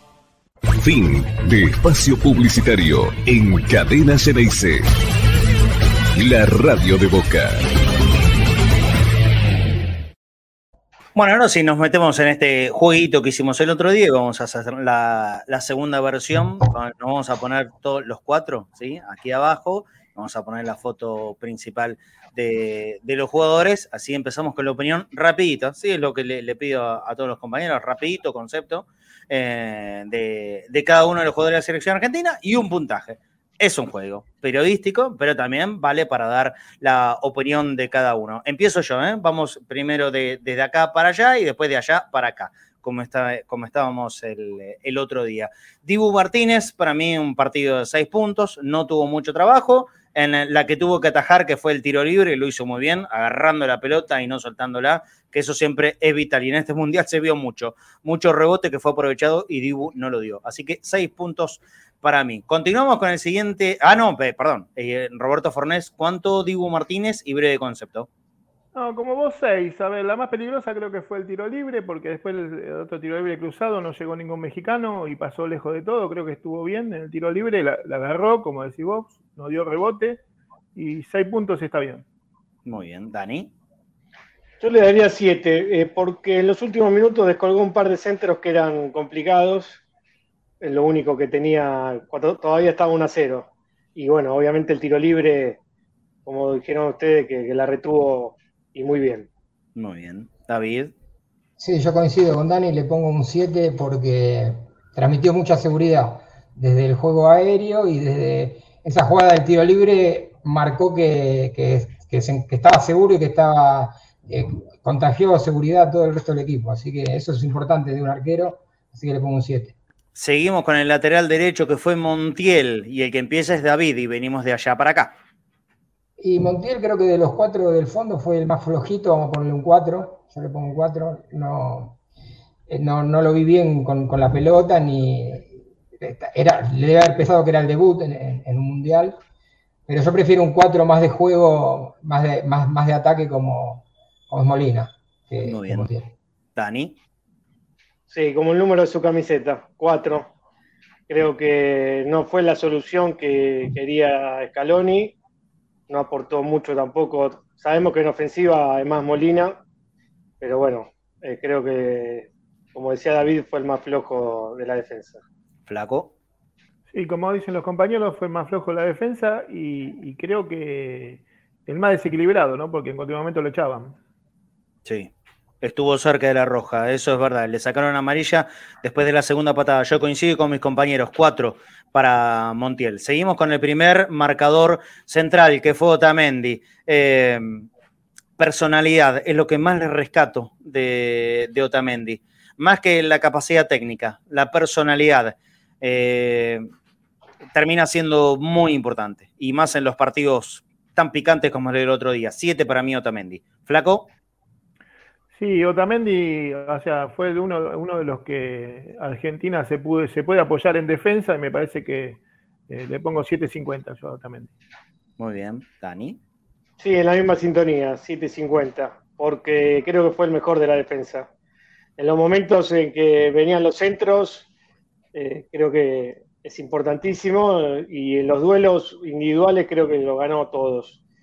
Y para mí es importantísimo que esté en este nivel y como decís vos, Marce, el tema de la personalidad, creo que él en eso deja todo y siempre aflora esa, personalidad que tiene. Creo que por eso... A veces, se excede un poquitito, pero bueno, son los riesgos. Yo prefiero este exceso antes de, de, la tibieza y más en ese puesto. David. Sí, yo le pongo un 7.50 también porque para mí fue una de las figuras del equipo.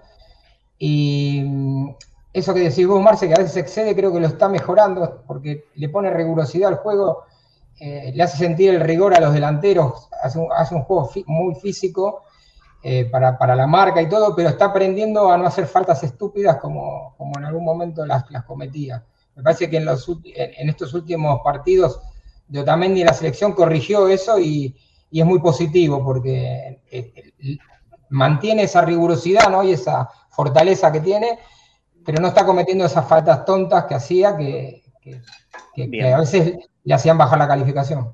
Lisandro Martínez es el compañero de saga y empieza David. A mí me gustó, me gustó cómo jugó, le voy a poner un 6.50. Me gustó. Le dio también, es rápido, juega bien con la pelota, eh, llega bien a los cruces, eh, hace bien los relevos. Me, me, gustó mucho cómo jugó este chico. 6.50 entonces. Dani. Para mí un 7 creo que es un jugador, a mí me encanta, ¿eh? tiene una pegada bárbara, salida, es rápido para los cruces, anticipa muy bien. Eh, fíjate que en muchas, en muchas jugadas eh, llegaba y siempre, siempre cerca del jugador rival, sin hacer foul tontos. creo que. Y entró en un momento complicado, porque también ten en cuenta que entra por un titular indiscutido como, como es Romero. Entonces, para mí eso también tiene un valor agregado. Yo le pongo un 7. Flaco. Sí, para mí es un 7 porque jugó muy atento. Entró, como dice Dani, por Romero, que es un titular indiscutible, y estuvo muy atento, cumplió y era lo que Argentina necesitaba, más rapidez y solidez defensiva en los cabezas. Muy bien, para mí también eh, un 7 y, pareciera ser un complemento ideal para cualquier central que falte en su momento. Si falta Tomendi, tiene que jugar Lisandro. Si falta Cuti, juega Lisandro. Puede llegar a ser en cualquier momento Lisandro y cualquier otro que elijan. Es un jugador de esos que no te falla ni decepciona casi nunca. Nos vamos para el, eh, lateral eh, izquierdo. La aparición del huevo Acuña. Eh, seré sincero, esperaba un poco más, esperaba más apariciones en ofensiva, pero entró en, eh, la sintonía confusa de todo el resto del equipo en el primer tiempo. Así todo, lo voy a elegir siempre por sobre la posibilidad de Tagliafico. Tampoco hizo un mal partido, así que le daré un 5, un 5.50 a el huevo Acuña. Flaco. Sí, para mí el huevo un 6, porque, a ver, eh, se sumó, como decís vos, a la sintonía de todo el equipo, pero el huevo me demuestra una personalidad que no la tiene Tagliafico y, me parece más serio que Tagliafico. Y, cuando ataca, ataca. Ataca y termina las jugadas. Lo que no tiene Tagliafico, que no termina las jugadas, el huevo termina la jugada. No tuvo mucho para atacar, pero porque estuvo bien parado México atrás. Claro. Al final con, dos, con línea de cuatro y una línea de cinco adelante, o cinco atrás y cuatro adelante pero no había espacio para que ataque. Cierto. Dani. Sí, para mí un 6. El primer tiempo tuvo flojo, el segundo creo que levantó como todo el equipo y cuando pudo atacar se lo vio en su mejor faceta, que, es atacando. Como digamos que era volante y se le nota siempre en su vocación ofensiva y en su manejo. El córner viene por una acción de él, el segundo gol, y creo que ahí, ahí se nota, ahí está lo mejor de, Acuña. Indudablemente le saca varios cuerpos a Tagliafico para ser el titular. Y creo que no lo, no lo fue o no lo es ampliamente por un tema de, su lesión y no por, por, sus cualidades. Claro, sí, sin dudas eso. David, rapidito de el huevo Acuña. Un 6. Un 6 y coincido con todo lo que dijeron. Y incluso en el primer tiempo, cuando Argentina estaba más nublado, eh, hay una jugada por izquierda que él trepa y manda un centro, un buscapié. La última del primer tiempo fue, sí. Eh, es, un jugador que, tiene esa vocación ofensiva y que eh, insinúa que puede pasar algo. Por, y, que siempre da la sensación de que algo más va a dar. Por eso el voto de confianza mm, realmente lo tiene Go Acuña. Pasamos a la mitad de la cancha. Va a empezar David Vázquez. Eh, bueno, nos fuimos, para, nos fuimos muy para arriba. A ver si, eh, tenemos, tenemos a, a, De Paul o a Guido Rodríguez. Si no, no, fuimos con Di María. A la formación fue 4-4-2, me dicen. Eh, bueno, listo. Si, si, el control dice eso. Yo creo que volanteó. Yo creo que cuatro. Está bien, bueno, pues, está, perfecto. Vamos con Di María. es el, primero de la, derecha, está bien. El control dice Di María, Eddie María. Hablen de Di María, viejo. Hablen de Di María. Dale, empezamos. dale, dale. Eh, eh, Di María, yo le pongo un 5. Si bien en el primer tiempo hizo un par de jugadas individuales, a mí me parece que para, este tipo de partidos, por ejemplo con Polonia, yo lo haría entrar en el segundo tiempo de María. Yo no, lo pongo de arranque y pongo a este chico. Bueno, eso si quieren, después lo, hablamos después cómo formaría Argentina para, para Polonia, pero mañana. la variable de ajuste lo haría con, la haría con, con Di María. Así que yo le pongo Polémico. El partido. Sí. Dani. A un 5, creo que nunca pudo hacer pesar su, su dribbling y cuando lo hizo no, lo, no resolvió bien la jugada. La única fue cuando vio claro y enganchó y lo vio solo a Messi, ahí creo que por eso le va un poco ni más. Ni menos, ¿eh?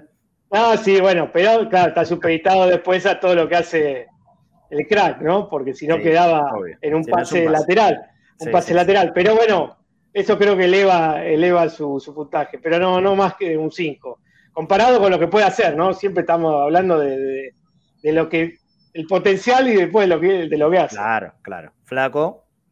Para mí Di María un 6 porque creo que es el único que se atreve con la pelota a hacer algo distinto y no tocar la pelota para atrás.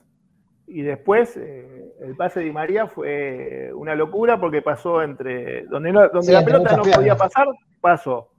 Y el gol de Messi, eh, la pelota pasó por donde no podía pasar y pasó. Así fue el gol de Argentina. Por eso coincido me con un 6.50. ¿Gol de Brasil? A ver. Gol de Brasil. Gol de Brasil. En este momento. Levanté la carita. Gol de Brasil fue Vinicius Junior, ¿no? Vinicius. Golazo. El delantero del Real Madrid. Gol de Brasil. Promediando el segundo tiempo un poquitito antes. Antes de. Sí, pasado. Pasa, son 63, 64 minutos de partido. Brasil le está ganando 1-0 a Suiza. Un resultado previsible que, que, esto iba a ocurrir. 6.50 le dio el flaco Fornés a Di María. Yo le voy a dar 6 a, Ángel Di María. Eh, también pienso que es un jugador que cada vez que encara generalmente lo hace para adelante, tiene una impronta ofensiva que es difícil de encontrar en el resto de sus compañeros. El pase a Messi, obviamente que la finalización, la culminación en gol eh, le, da, le da un plus, pero a mí a Di María es de los jugadores que te voy a decir, dámelos siempre, con errores, con, con equivocaciones, chocando un montón de veces y a veces doblándole en la marca, cosa que no es una cuestión menor, porque si hay dos para uno, uno se estará quedando libre. Eso provoca a Di María. Yo creo que hizo un partido de seis puntos, sin destacarse un montón, pero no decepcionando para nada. Entonces continuamos con la mitad de cancha, que según el control fue 4-4-2 para Rodrigo de Paul. Empiezo yo. Eh, voy, voy a juzgarlo más por los antecedentes que por el presente. Yo le voy a dar cinco a De Paul. Muy malo lo del primer tiempo. Muy malo, tan malo como contra Arabia. Eh, pero después del gol termina siendo de los jugadores más importantes de Argentina. Y sobre todo en el final del partido, cuando había que cuidarla, cuando había que, que manejar y lo más lejos posible de nuestro área, ahí apareció De Paul. Eh, y tampoco es un dato menor que a pesar de jugar mal y estar tan errático con la pelota, insiste y la pide siempre. ¿eh? Anulado el gol de Brasil. ¿Lo anularon? Ah, ok. ¿Que hubo posición adelantada por VAR? Sí, ok. No gol, dice offside, ok, listo. Entonces, siempre, es una, siempre es una buena noticia eso. Sí, las cosas siguen 0 a 0 y los muchachos se tuvieron que guardar el festejo. Bueno, para mí, De Paul, entonces, yo sé que estoy siendo generoso, porque el primer tiempo fue realmente muy malo, pero, pero también es el motorcito, como dice Dani, ¿eh? Es el motorcito y cuando arranca se nota mucho en el equipo. Así que para mí, De Paul, 5. Flaco. No, para mí, De Paul, un 3. Apa. Porque a mí, yo espero mucho más de De Paul. De Paul es el motor, como dicen ustedes, pero el motor tiene que tener la pelota. Y el motor no la tuvo la pelota. La pelota la tuvo cuando México se puso con bien atrás y así entro yo con la cadera rota y juego como De Paul. Entonces me parece un 3. Bueno, muy bien. Dani. Para mí un 5, creo que fue un primer tiempo de un 4 y un segundo tiempo de 6, y ahí promedia un 5, muy por debajo de lo que pretendemos y lo que puede dar De Paul, que creo que de la era de Scaloni es uno de los pilares, y en lo que va del Mundial, hay que ver cuánto le pesa su temporada actual en el Atlético de Madrid, donde juega poco y en un contexto completamente distinto. Creo que ahí Simeone le jugó en contra a De Simeone, le está haciendo pagar su relación. Ah, pregunta. No, no, es necesario que me lo contesten. Pero me parece que no. No le puso mucha onda a los jugadores de la selección, Simeone. Me parece, me parece. David. Y estaba jugando un primer tiempo para un 2, no para, no para, ni siquiera para un 3. El primer tiempo fue muy malo. O sea, yo en un momento me puse a contabilizar los pases que daba mal. O sea, daba mal los pases a 3, 4 metros de sus compañeros, incluso generando contragolpes. Eh, en, una situación se la, se la da un mexicano eh, que, si, tuvieran mayor juego ofensivo podía haber sido más peligroso. Eh, en el segundo tiempo mejoró, sobre todo a partir del gol, y yo creo que tiene que aparecer en el Mundial de Paul, porque es un, es un gran jugador. Entonces, le voy a poner un, un 4 o 4.50, pero bueno, fue un mal partido de Paul. Cuando Argentina fue más calmada y liberada, ahí va a aparecer el mejor de Paul, creo yo. Ojalá que no me mm. equivoque. Continuamos con el siguiente jugador, que es Guido, Guido Rodríguez. jugando como cinco en la mitad de la cancha. David. Y es un, es un jugador eh, equilibrado, ¿no? Un jugador que, que, te va a dar una seguridad también defensiva, hace, hace muy bien los relevos, corta, corta bien el juego, siempre se le da un compañero, no, hay que, no se le pide mucho más, le falta, no, no, tiene, no es un 5 de juego como, como puede ser Paredes o como se usa ahora la mayoría de las selecciones, o como el mismo Enzo Fernández cuando entró por él, le dio también más juego a la selección. Pero lo hizo bien, le pongo un 5.50. Bien, Dani. Sí, para mí lo mismo, 5.50. Lo puso Scaloni por su altura para ganar juego aéreo, dado que había una deficiencia ahí con respecto a, los mexicanos. Y para hacer un volante más posicional, sin tanta pegada como la que tiene Paredes. Y eso se notó porque, bueno, eh, no tiene un pase entre líneas que marque diferencias. Pero lo suyo no desentonó. Creo que en un contexto de que el equipo fue bajo y bueno, se notó también que, él de su función mucho más no iba a hacer. Por eso le pongo un 5.50. Bien, perfecto. Flaco. Sí, para mí 5.50 está bien. Eh, es lo que hace generalmente él de volante. Eh, hace bien los relevos. Yo el otro día le pregunté eh, cuando dieron el equipo si Acuña y, y McAllister por el mismo lado estaba bien, iba a quedar desparejo el equipo y con Guido iba a tener más, o sea, más relevos. Yo creo que está bien Guido para hacer los relevos. y si juega Acuña, tiene que estar Guido para relevar ahí. Y es bueno porque es alto, salta bien, no tiene, no tiene buenos pases, pero es, un 5 cumplidor. Está donde tiene que estar. No, no, está mal y lo voy a agarrar ese concepto. Un 5 cumplidor es un jugador correcto, es un jugador correcto, pero que no, por ahí no te va a dar mucho más allá de la función específica. Un 5 que en algún momento se volvió tapón y tan tapón que pasó a ser un, compañero más de saga de, de los centrales, pero no se termina destacando tampoco, tampoco México lo, exigió demasiado, ¿no? Como para que tenga un partidazo en, la mitad de la cancha. Creo que con un 5 alcanza, no es desaprobado, ¿eh? Tampoco, pero no, no es alguien que haya influido decisivamente en el partido. Continuamos con los jugadores de la Argentina. Eh, Alexis McAllister. Yo ya lo dije y repito el concepto. El mejor de Argentina en el peor momento del equipo y después en el segundo tiempo se, se tiró más al medio, más cerquita de Messi, jugó, yo creo que cumplió. Es un 6.50 y bordeando el 7 en algún momento, porque eh, no es fácil jugar bien cuando todo el resto está jugando mal. Y Alexis hizo. Así que entre 6.50 y 7 estoy con el ex jugador de Boca. ¿Vos, Flaco? No, para mí un 7. ¿Sabes por qué, Marce? Eh, Marce porque, a ver, eh, fue el jugador que entendió el partido tácticamente. Me parece que cuando se tuvo que juntar a Messi en el segundo tiempo lo hizo, no tuvo tanto la pelota como la tiene que tener y no tuvo tanto la trayectoria con la pelota como la tiene que tener, pero entendió el partido, entendió cómo se tenía que jugar y me parece que un 7 está bien. Bien. ¿Dani? Sí, yo también le doy un 7. Tiene una gran inteligencia táctica, Alexis. Por eso le permite, aparte de la técnica, ¿no? Está clave y la pegada que tiene por eso en la Premier juega de 5, un 5 de juego, pero de 5. Y acá lo ponen de interno por un costado y no desentona.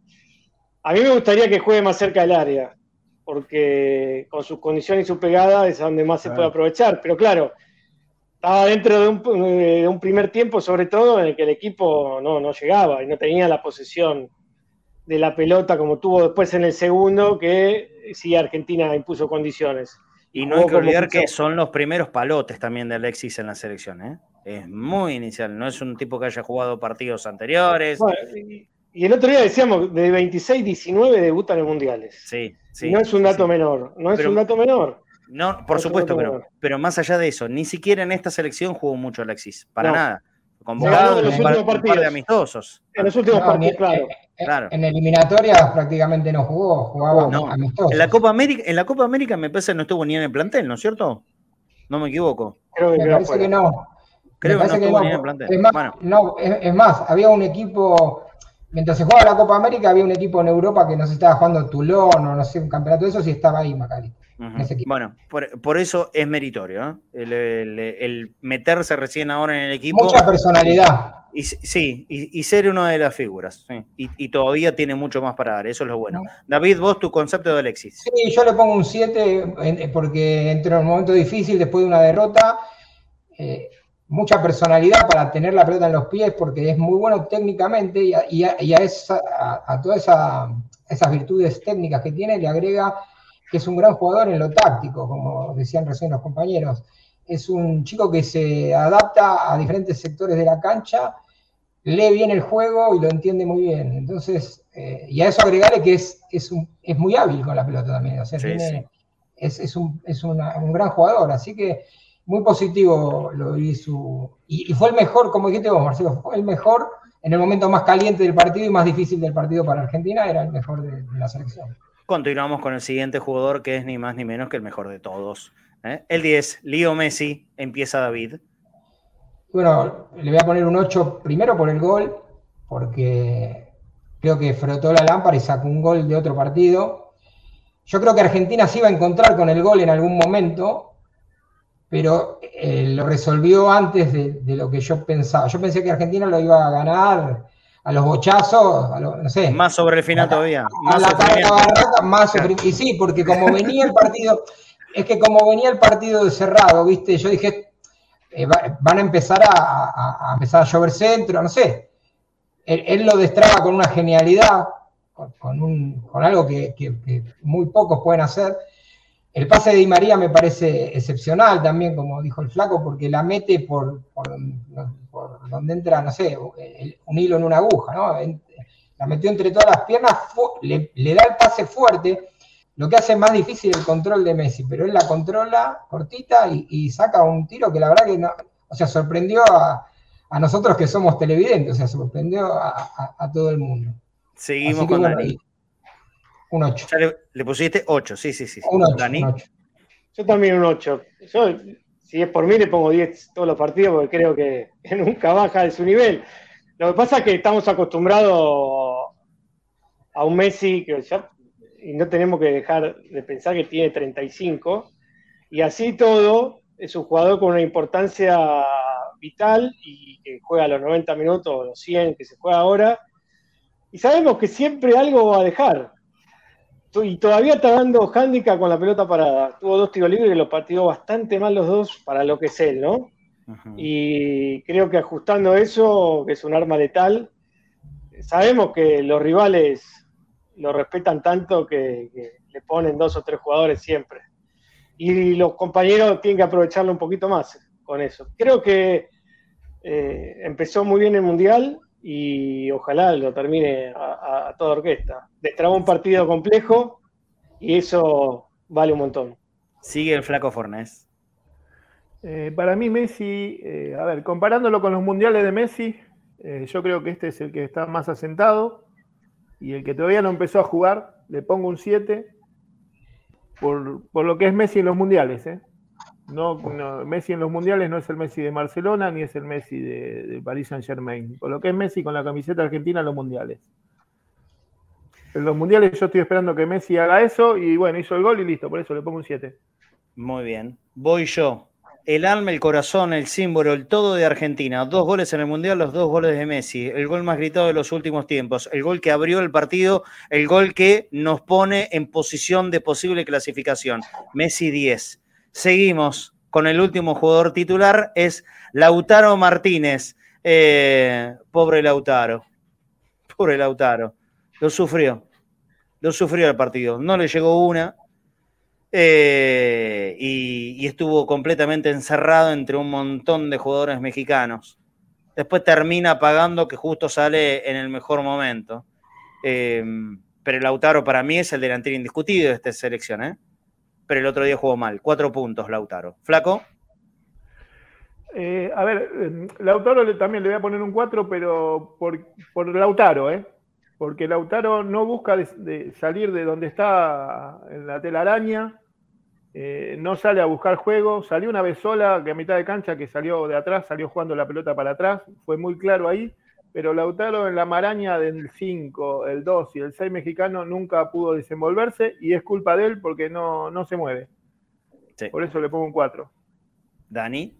Sí, creo lo mismo, en un equipo que no lo abasteció y no le iba a abastecer por cómo estaba dado y que aparte México defendía con 5, creo que tenés que salir del área un poco más y tenés que tener otra, otra movilidad para buscar más los espacios. Creo que en eso pecó y ahí se notó la diferencia. Igual creo que va a seguir jugando él, más allá de lo que digan los medios. Creo que para Scaloni es el 9 titular. Salió con un golpe, salió con un golpe, pero no, le va a impedir jugar. Tendría que seguir jugando Lautaro, me parece que se lo ganó. Pasó lo mismo en la Copa América, que tuvo tres partidos sin convertir y sin embargo Scaloni siempre lo mantuvo. es el goleador, de, ese goleador de la era Scaloni y va a seguir jugando. Y creo que sí, es un jugador con una calidad impresionante. Sí. David, y terminamos los titulares. Un 4, eh, y, coincido con todo lo que dijeron, muy estático, se, metió entre los centrales, no, no, salió a buscar la pelota y eso lo terminó complicando pero con Polonia se le va a abrir el arco. Uy, Dios quiera. Bueno, vamos a los jugadores que ingresaron, ¿eh? las modificaciones de Lionel Scaloni. Acá tenemos seguramente que a la más importante, ¿no? Enzo Fernández. Empieza David, vamos de allá para acá. Concepto cortito, a lo, a lo periodismo gráfico, de redacción de, de, de, de radio, de diario. Dale, vamos de allá para acá. 750. Eh, le dio movilidad al equipo, jugó bien, todo, jugó bien con la pelota en los pies, hizo buenos pases, metió un golazo. A Messi le dio 8, 7.50 para, para Enzo. Muy bien. Dani. Igual, 7.50 creo que le dio un aire fresco al equipo, eh, le dio una movilidad distinta, con un pase siempre atildado y para adelante, creo que rompió líneas. Y bueno, y en el gran mérito en el gol por pedirla, si vos ves la jugada como la pide enseguida, y encara y va para adelante, como dicen los que lo conocen, es un inconsciente y creo que esa inconsciencia le hace bien al equipo. Flaco. Entró con movilidad y le dio frescura al equipo y, bueno, después la inconsciencia le hizo hacer el gol que hizo. Me parece que un 7.50 está bien. Enzo Fernández para mí es un 8. Yo sé que exageré con Messi, pero Messi para mí le, cabe el 10 por todo lo emocional que significó su gol. Ahora, el gol de Enzo Fernández, más allá de que había jugado realmente muy bien, es un gol que lo pone en un aprieto tremendo y en una obligación a México y Arabia y Argentina hasta, hasta le da la chance de, si el partido no se da como quiere, poder especular con un empate. Todo eso significó el gol de Enzo Fernández, que aparte, cuando entró, entró bárbaro, entró como número 5 y desde ahí se animó a pisar el área, hizo una jugada maravillosa en una baldosa y la clavó en el ángulo. Ocho puntos para Enzo Fernández. ¿Quién es otro de los que ingresó? A ver, lo ponemos. Julián Álvarez. Bueno, en contraposición a lo que dijimos de Lautaro recién, que estaba muy estático, si algo le dio Julián Álvarez es movilidad, ¿no? Empezó a hacer diagonales, correr hacia los costados, molestó mucho a los defensores mexicanos, pero no tuvo situaciones de gol. Así que por voluntad, pero son seis puntos los de Julián Álvarez. ¿Flaco? Sí, lo que decís vos, eh, voluntarioso, no sumó nada, seis puntos. Bien, Dani. Lo mismo, seis. Creo que su atributo es la movilidad y apurar a los defensores. No es un 9 de área, 9-9. Tuvo que entrar por eso, pero bueno, creo que cumplió dentro de su nivel, seis puntos. David.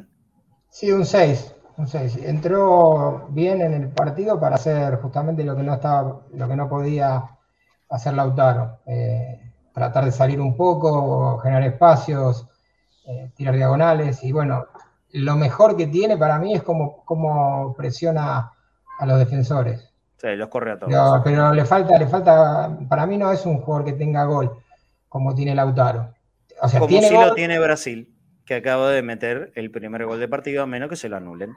Minuto 83, faltaban 7 para los 90, hay gol de Brasil, me parece que, a ver quién lo hizo, está toda la maraña de jugadores, ¿quién hizo el gol de Brasil? Bueno, todavía estamos esperando por la repe. Abre el partido. Casemiro acá diciendo el control. Casemiro. Casemiro, ok. Bueno, a ver, yo, yo estoy esperando por la repe. Parecía que se iba en 0 a 0 esto, pero los muchachos no te dejan cabo suelto, ganan todos los partidos que juegan buena jugada en el área. Qué golazo, por favor.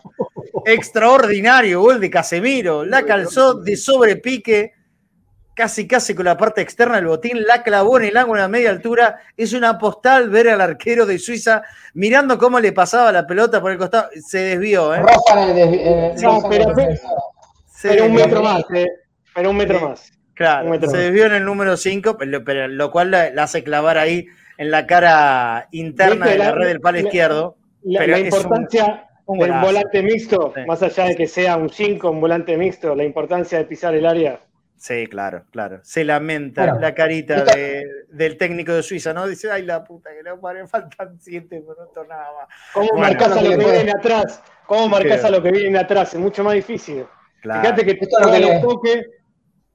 Muy lo que le puede agregar Paredes, le puede agregar esto porque tiene buena pegada al equipo argentino. Hay que ver cómo está para este partido que viene. Está Cafú, está, Cafú, está Roberto Carlos, está Ronaldo, están todos en Brasil. En el palco. Que no vos, fíjate, vos fíjate que los volantes argentinos, salvo Guido Rodríguez, pero sacamos. De Paul, ¿cómo empezó en Racing? ¿Qué era? Era 10. 10, 10. Paredes.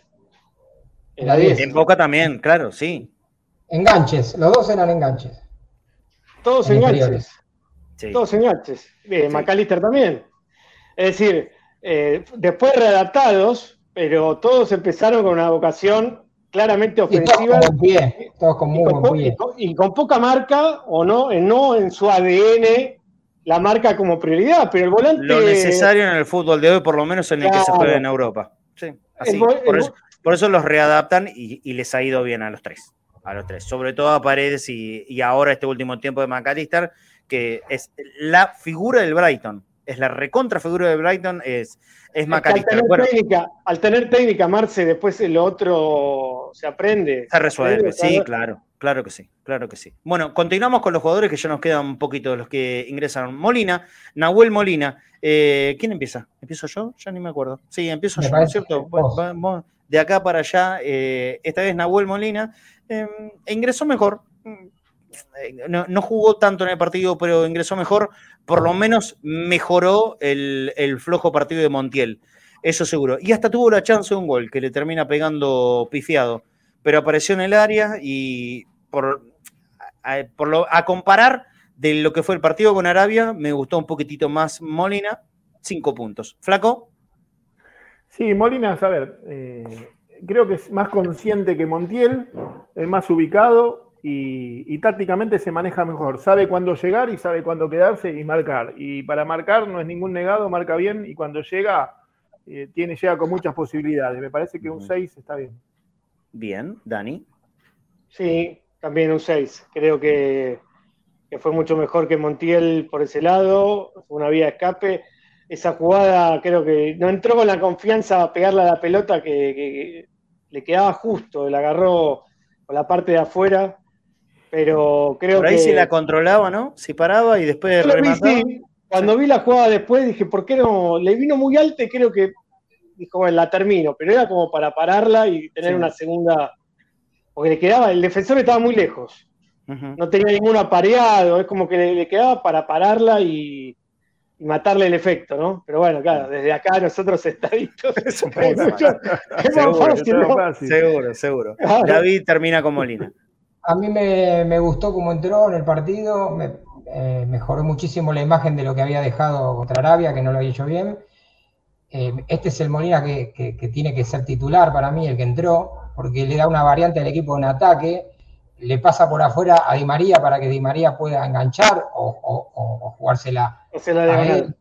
O, claro, entonces, este, y cuando se muestra en ataque, eh, como dijo el flaco, sabe atacar, ¿viste? No es que lo hace, cuando lo hace, eh, lo hace con una intención, no, no, lo hace al azar, va y ataca.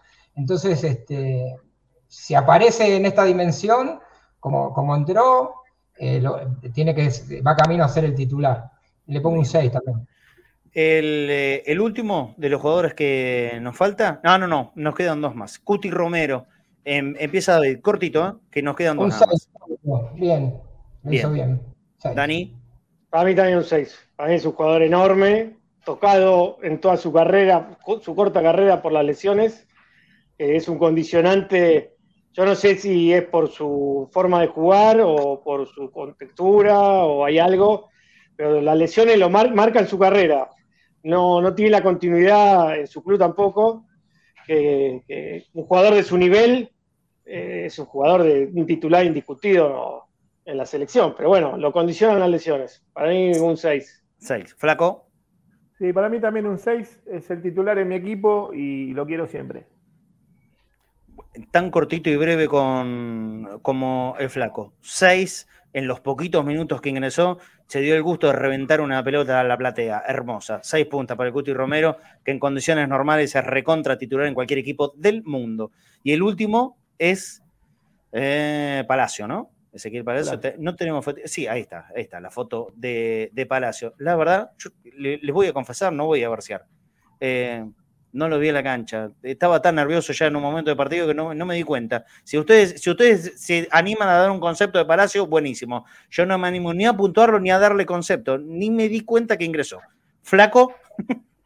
No, para mí, Palacio, bueno, no, no, no, no, no, estuvo en la cancha porque no tuvo posibilidad de, de hacer el juego que hace él y para mí es titular en esta selección Palacio. A mí me gusta. Me gusta porque va bien por la banda, va y viene. Y, es molesto. ¿eh? Titular. Para que sacar alguno. ¿eh? Bueno, después de eso lo conversamos mañana. Dani. Y jugó poco, la verdad que es difícil catalogarlo. Eh, coincido con, el Flaco, para mí es un jugador de esos volantes mixtos eh, que necesita cualquier equipo protagonista. Pero bueno, yo creo que McAllister o él eh, a, a De Paul no lo va a sacar y a, un 5 no lo va a sacar, salvo que quiera jugar con él de, volante central, cosa que tampoco creo. Así que. Antes eh, estaría Fernández.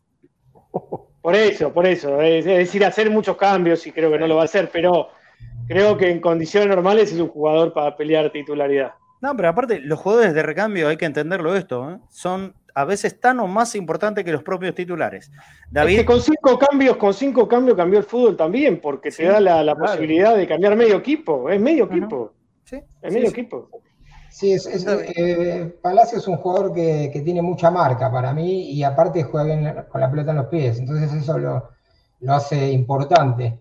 Eh, es una buena alternativa que puede, podría ser titular, o como lo fue el otro día McAllister, o como también lo podría ser eh, Enzo Fernández. O sea, me parece que, está, bien que entren, que le den frescura al equipo, le pongo un 5.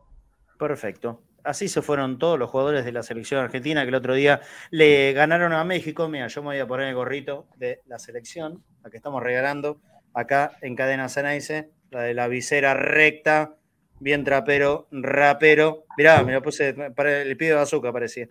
Eh, Ayer, ayer estuvo Ciro tocando, como, como me moría de ganas de estar ahí en el anfiteatro de, de, Qatar. Mirándolo a Ciro, estuvo buenísimo el recital de Ciro y los persas y no llegó a ningún trapero, como viene pasando últimamente, que lo invita a Woz. Seguramente Woz estaba acá preparándose para recaudar varios millones en un recital en Vélez, y es que ya no lo dio, no lo sé exactamente. Bueno, pero esta gorrita, así rapera de la selección argentina, yo te la voy a regalar acá en Cadena Ceneiza, nuestros conectados mundial. La puedes doblar si tenés ganas después, pero que está linda, está linda de verdad. ¿eh? En boca.cadena.ceneice, si nos podés dar una manito, por supuesto que te lo vamos a agradecer. Si las cosas van bien, si los temas de estudio del colegio, que ustedes saben que estoy muy inmiscuido con eso, me lo permiten, y por supuesto, si Argentina nos da la alegría de pasar a octavos de final, ¿quién les dice que el miércoles tarde-noche nos, eh, nos podamos juntar un ratito entre bosteros. No lo prometo todavía porque hay, hay varias cosas en el medio. Por ejemplo, tener que seguir estudiando. Así que vamos a ver, que me tiene un freestyle. No, no estoy para eso. Rodrigo, gracias, pero no, por ahora estoy para ponerme la gorrita y, e invitarlos a ustedes a que puedan llevársela a su casa. Está muy linda, de verdad, la gorrita de la selección argentina con el escudo de la AFA, las dos estrellas de campeón del mundo, que ojalá que cuando se termine esto tengamos que bordar una tercera aquí. Boca.cadena.ceneice, sino a través de PayPal en ese código QR. Eh, quien esté en condiciones y quienes quieren hacerlo, sobre todas las cosas, de poder darnos una mano a nosotros, necesitamos de, de su ayuda. No falta tanto, aunque parece que falta un montón, pero no falta tanto como para que empiece también el campeonato aquí en la Argentina y a partir de ese momento ustedes sabrán, a nosotros los, eh, los gastos se nos van a incrementar otra vez de una manera muy, muy grande, muy fuerte y hay que ir tratando de, recaudar. Esta es la pura verdad. Nosotros tenemos estos regalitos, la gorra de la selección, la gorra de cadena Ceneice, que fíjense ahí atrás, les muestro, esa gorrita de cadena Ceneice también se la vamos a regalar. Un poquitito más allá están las ojotas de Bagunza, ¿la ven? Ahí están las ojotas de Bagunza, www.bagunzayus.com para conocer más de los amigos de Bagunza. En su cuenta de Instagram es bagunza.yus y si no el número de teléfono 11 56 55 37 93. Se lo pedimos porque de verdad lo, lo estamos necesitando comprendemos las urgencias de todo el mundo, que no hay un mango eh, para nadie, que es casi, casi fin de mes, pero bueno, si no pueden ahora, cuando empiece el mes de diciembre, si, si nos pueden dar eh, esta manito para nosotros poder regalárselos y por supuesto ayudar a seguir sosteniendo este trabajo que hacemos en Cadena Ceneice. Boca.cadena.ceneice, Mercado Pago y eh, a través de PayPal en ese código QR para la gente que esté en cualquier lugar del mundo. Hoy subimos a Twitter los regalitos que fueron llegando a los distintos lugares, el mate que llegó a Israel, al, al amigo Marcos Tiffenberg. Te mando un abrazo grande, Marcos, si es que estás mirando. Le mandamos el mate de Queen International hasta Israel y él ya lo está disfrutando. Y el amigo Matías de Villa María en Córdoba ya uno de los cuatro tomos de la historia de Boca, 100 años de multitud, el libro que escribió el doctor Horacio Rosati, que es uno de los tantos regalos que hemos dado aquí a lo largo de todo este año en Cadena Ceneice, sin que se olviden, se viene el sorteo grande de fin de año para todos los que han participado hasta ahora. Ese día vamos a tratar de hacer un programa en especial en la casa de Norberto Hilardo, que es el responsable de Queen International. Él tiene un muy lindo museo de Boca Así que vamos a tratar de coordinar para hacer el programa desde ahí y ahí hacer el sorteo de los dos pasajes con estadía, ida y vuelta a Mar del Plata. Estimo que, por supuesto, para este próximo verano hay un montón de gente que participa de eso. ¿eh? Por ahora, del sorteo de estas últimas semanas, como no pudimos hacer entre bosteros y ciertamente no hubo casi aportes, solamente hay nueve amigos anotados. Le pedimos que, que nos den una manito porque lo seguimos necesitando exactamente igual que siempre. ¿eh? Exactamente igual que siempre, seguimos necesitando el, el que pueda el, y el que valore, sobre todo, que seguimos acá al aire, lo seguimos haciendo en vivo, no hablando de Boca en estos tiempos, sino de la selección argentina en particular y del Mundial en, eh, en general. Acaba de terminar el partido, Brasil le ganó 1-0 a Suiza. Bueno, una ayudita. Es lo que le seguimos pidiendo. Boca.cadena.ceneice. Esto es para ayudarnos en Mercado Pago y si no, PayPal para cualquier lugar del mundo donde esta manito ustedes nos pueden dar a nosotros. Antes de irnos, te quiero y les quiero contar a todo el mundo que Evolución Seguros es empresa líder en el mercado asegurador argentino desde el año 1948.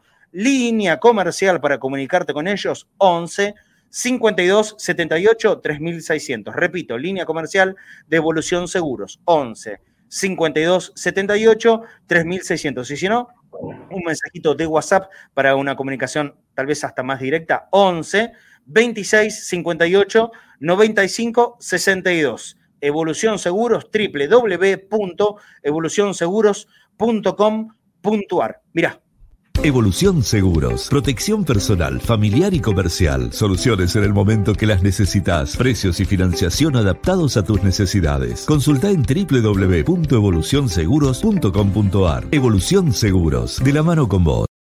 Estamos en el comienzo de cada semana, entonces, como siempre te, te, contamos, lunes y martes en Chango Más, si sos jubilado o beneficiario de ANSES, tenés 15% de descuento para el total de tu compra en un montón de productos de primera necesidad. Y es para aprovechar la oportunidad. 15% de descuento en Chango Más para jubilados, beneficiarios de ANSES. Y como siempre, sigue el beneficio. Si necesitas plata en efectivo y no encontrás ningún cajero automático, anda a los supermercados Chango Más que podés retirar con tu tarjeta de débito en cualquiera de las cajas hasta 20 mil pesos en efectivo y te muestro este video.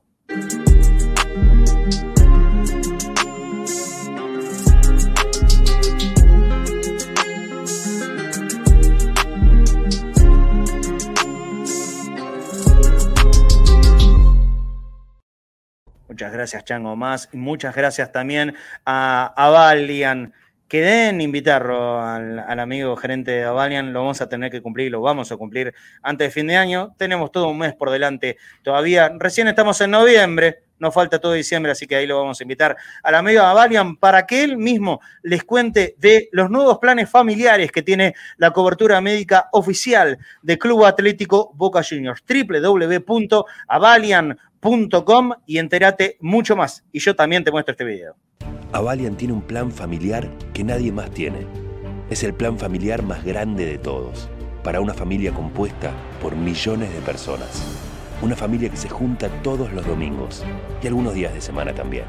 Que juega, ríe, canta y festeja unida y que siempre está presente cuando más se la necesita. Igual que Avalian. Avalian la cobertura médica oficial de Boca Juniors y de la familia boquense. ¿No hay novedades de Boca Marce? Me pregunta Andrés Navas. La verdad, Andrés, no. Si querés, te hablo de Ibarra y que en las próximas horas lo van a presentar y se va a firmar el contrato, pero es más de lo que te venimos contando en todas las últimas semanas. No, no hay grandes novedades en Boca. Eso es lo real.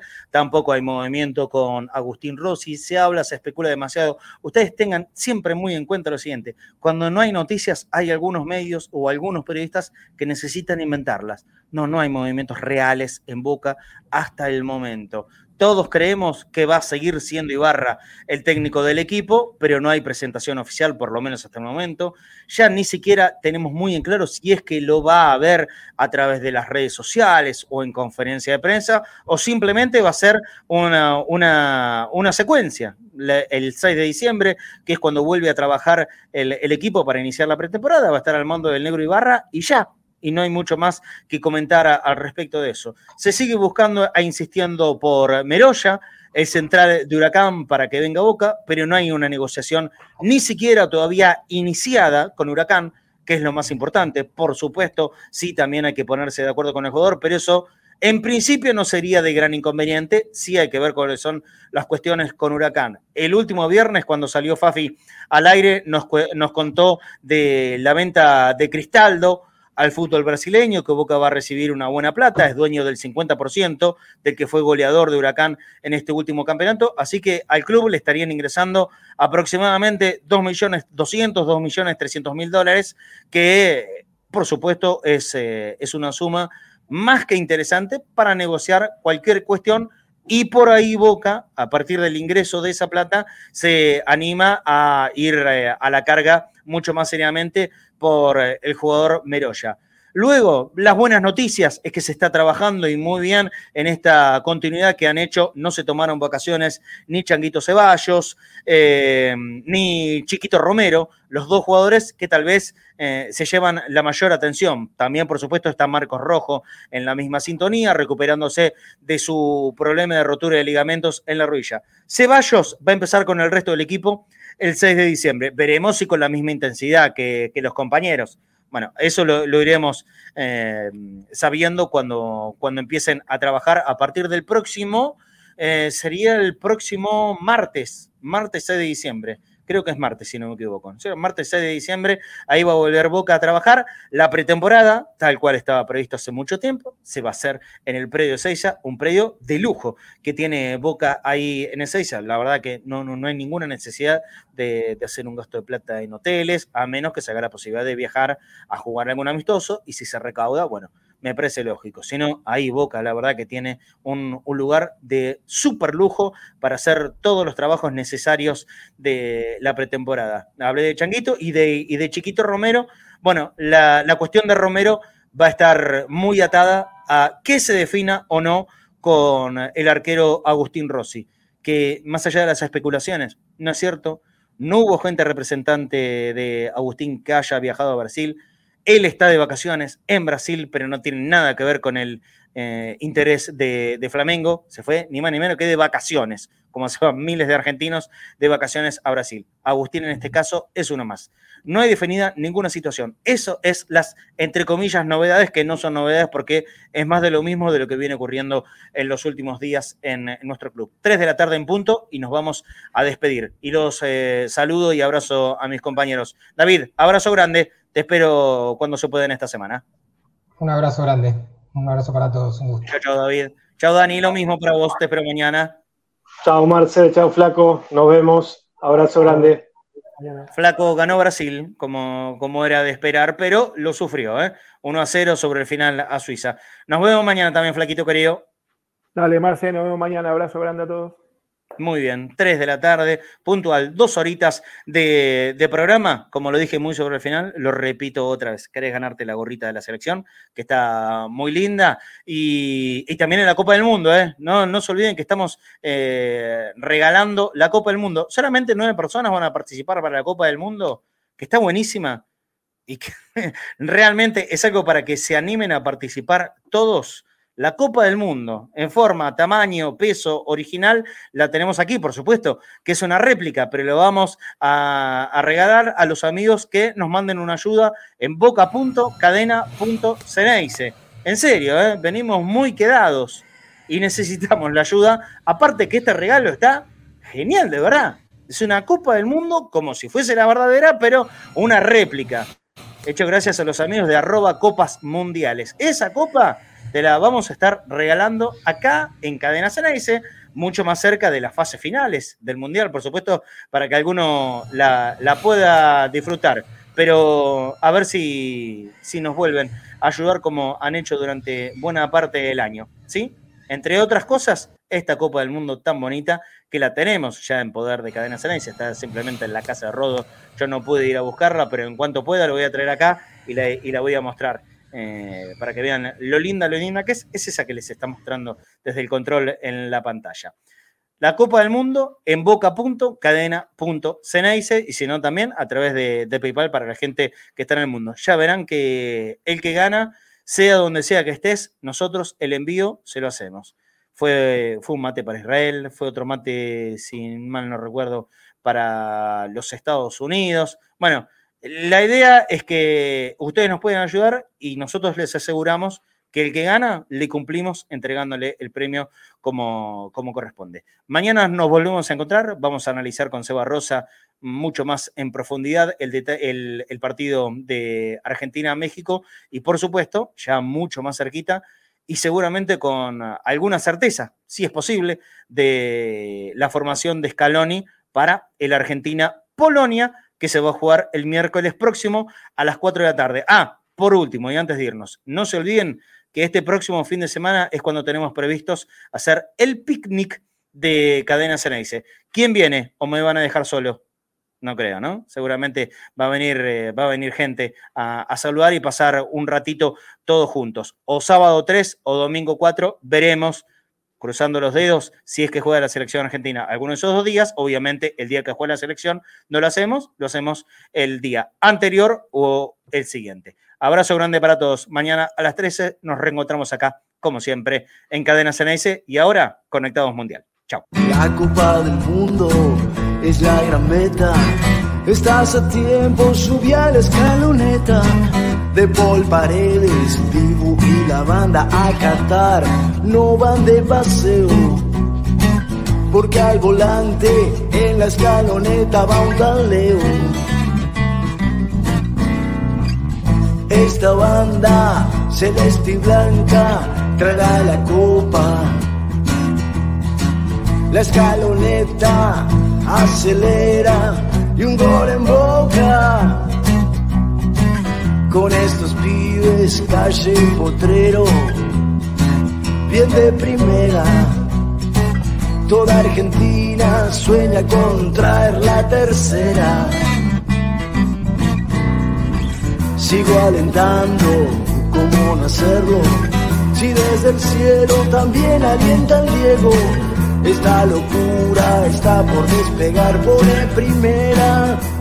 Nos vamos a catar esta banda celeste y blanca traerá la copa. la escaloneta acelera y un gol en boca. Con estos pibes, calle potrero, bien de primera. Toda Argentina sueña con traer la tercera.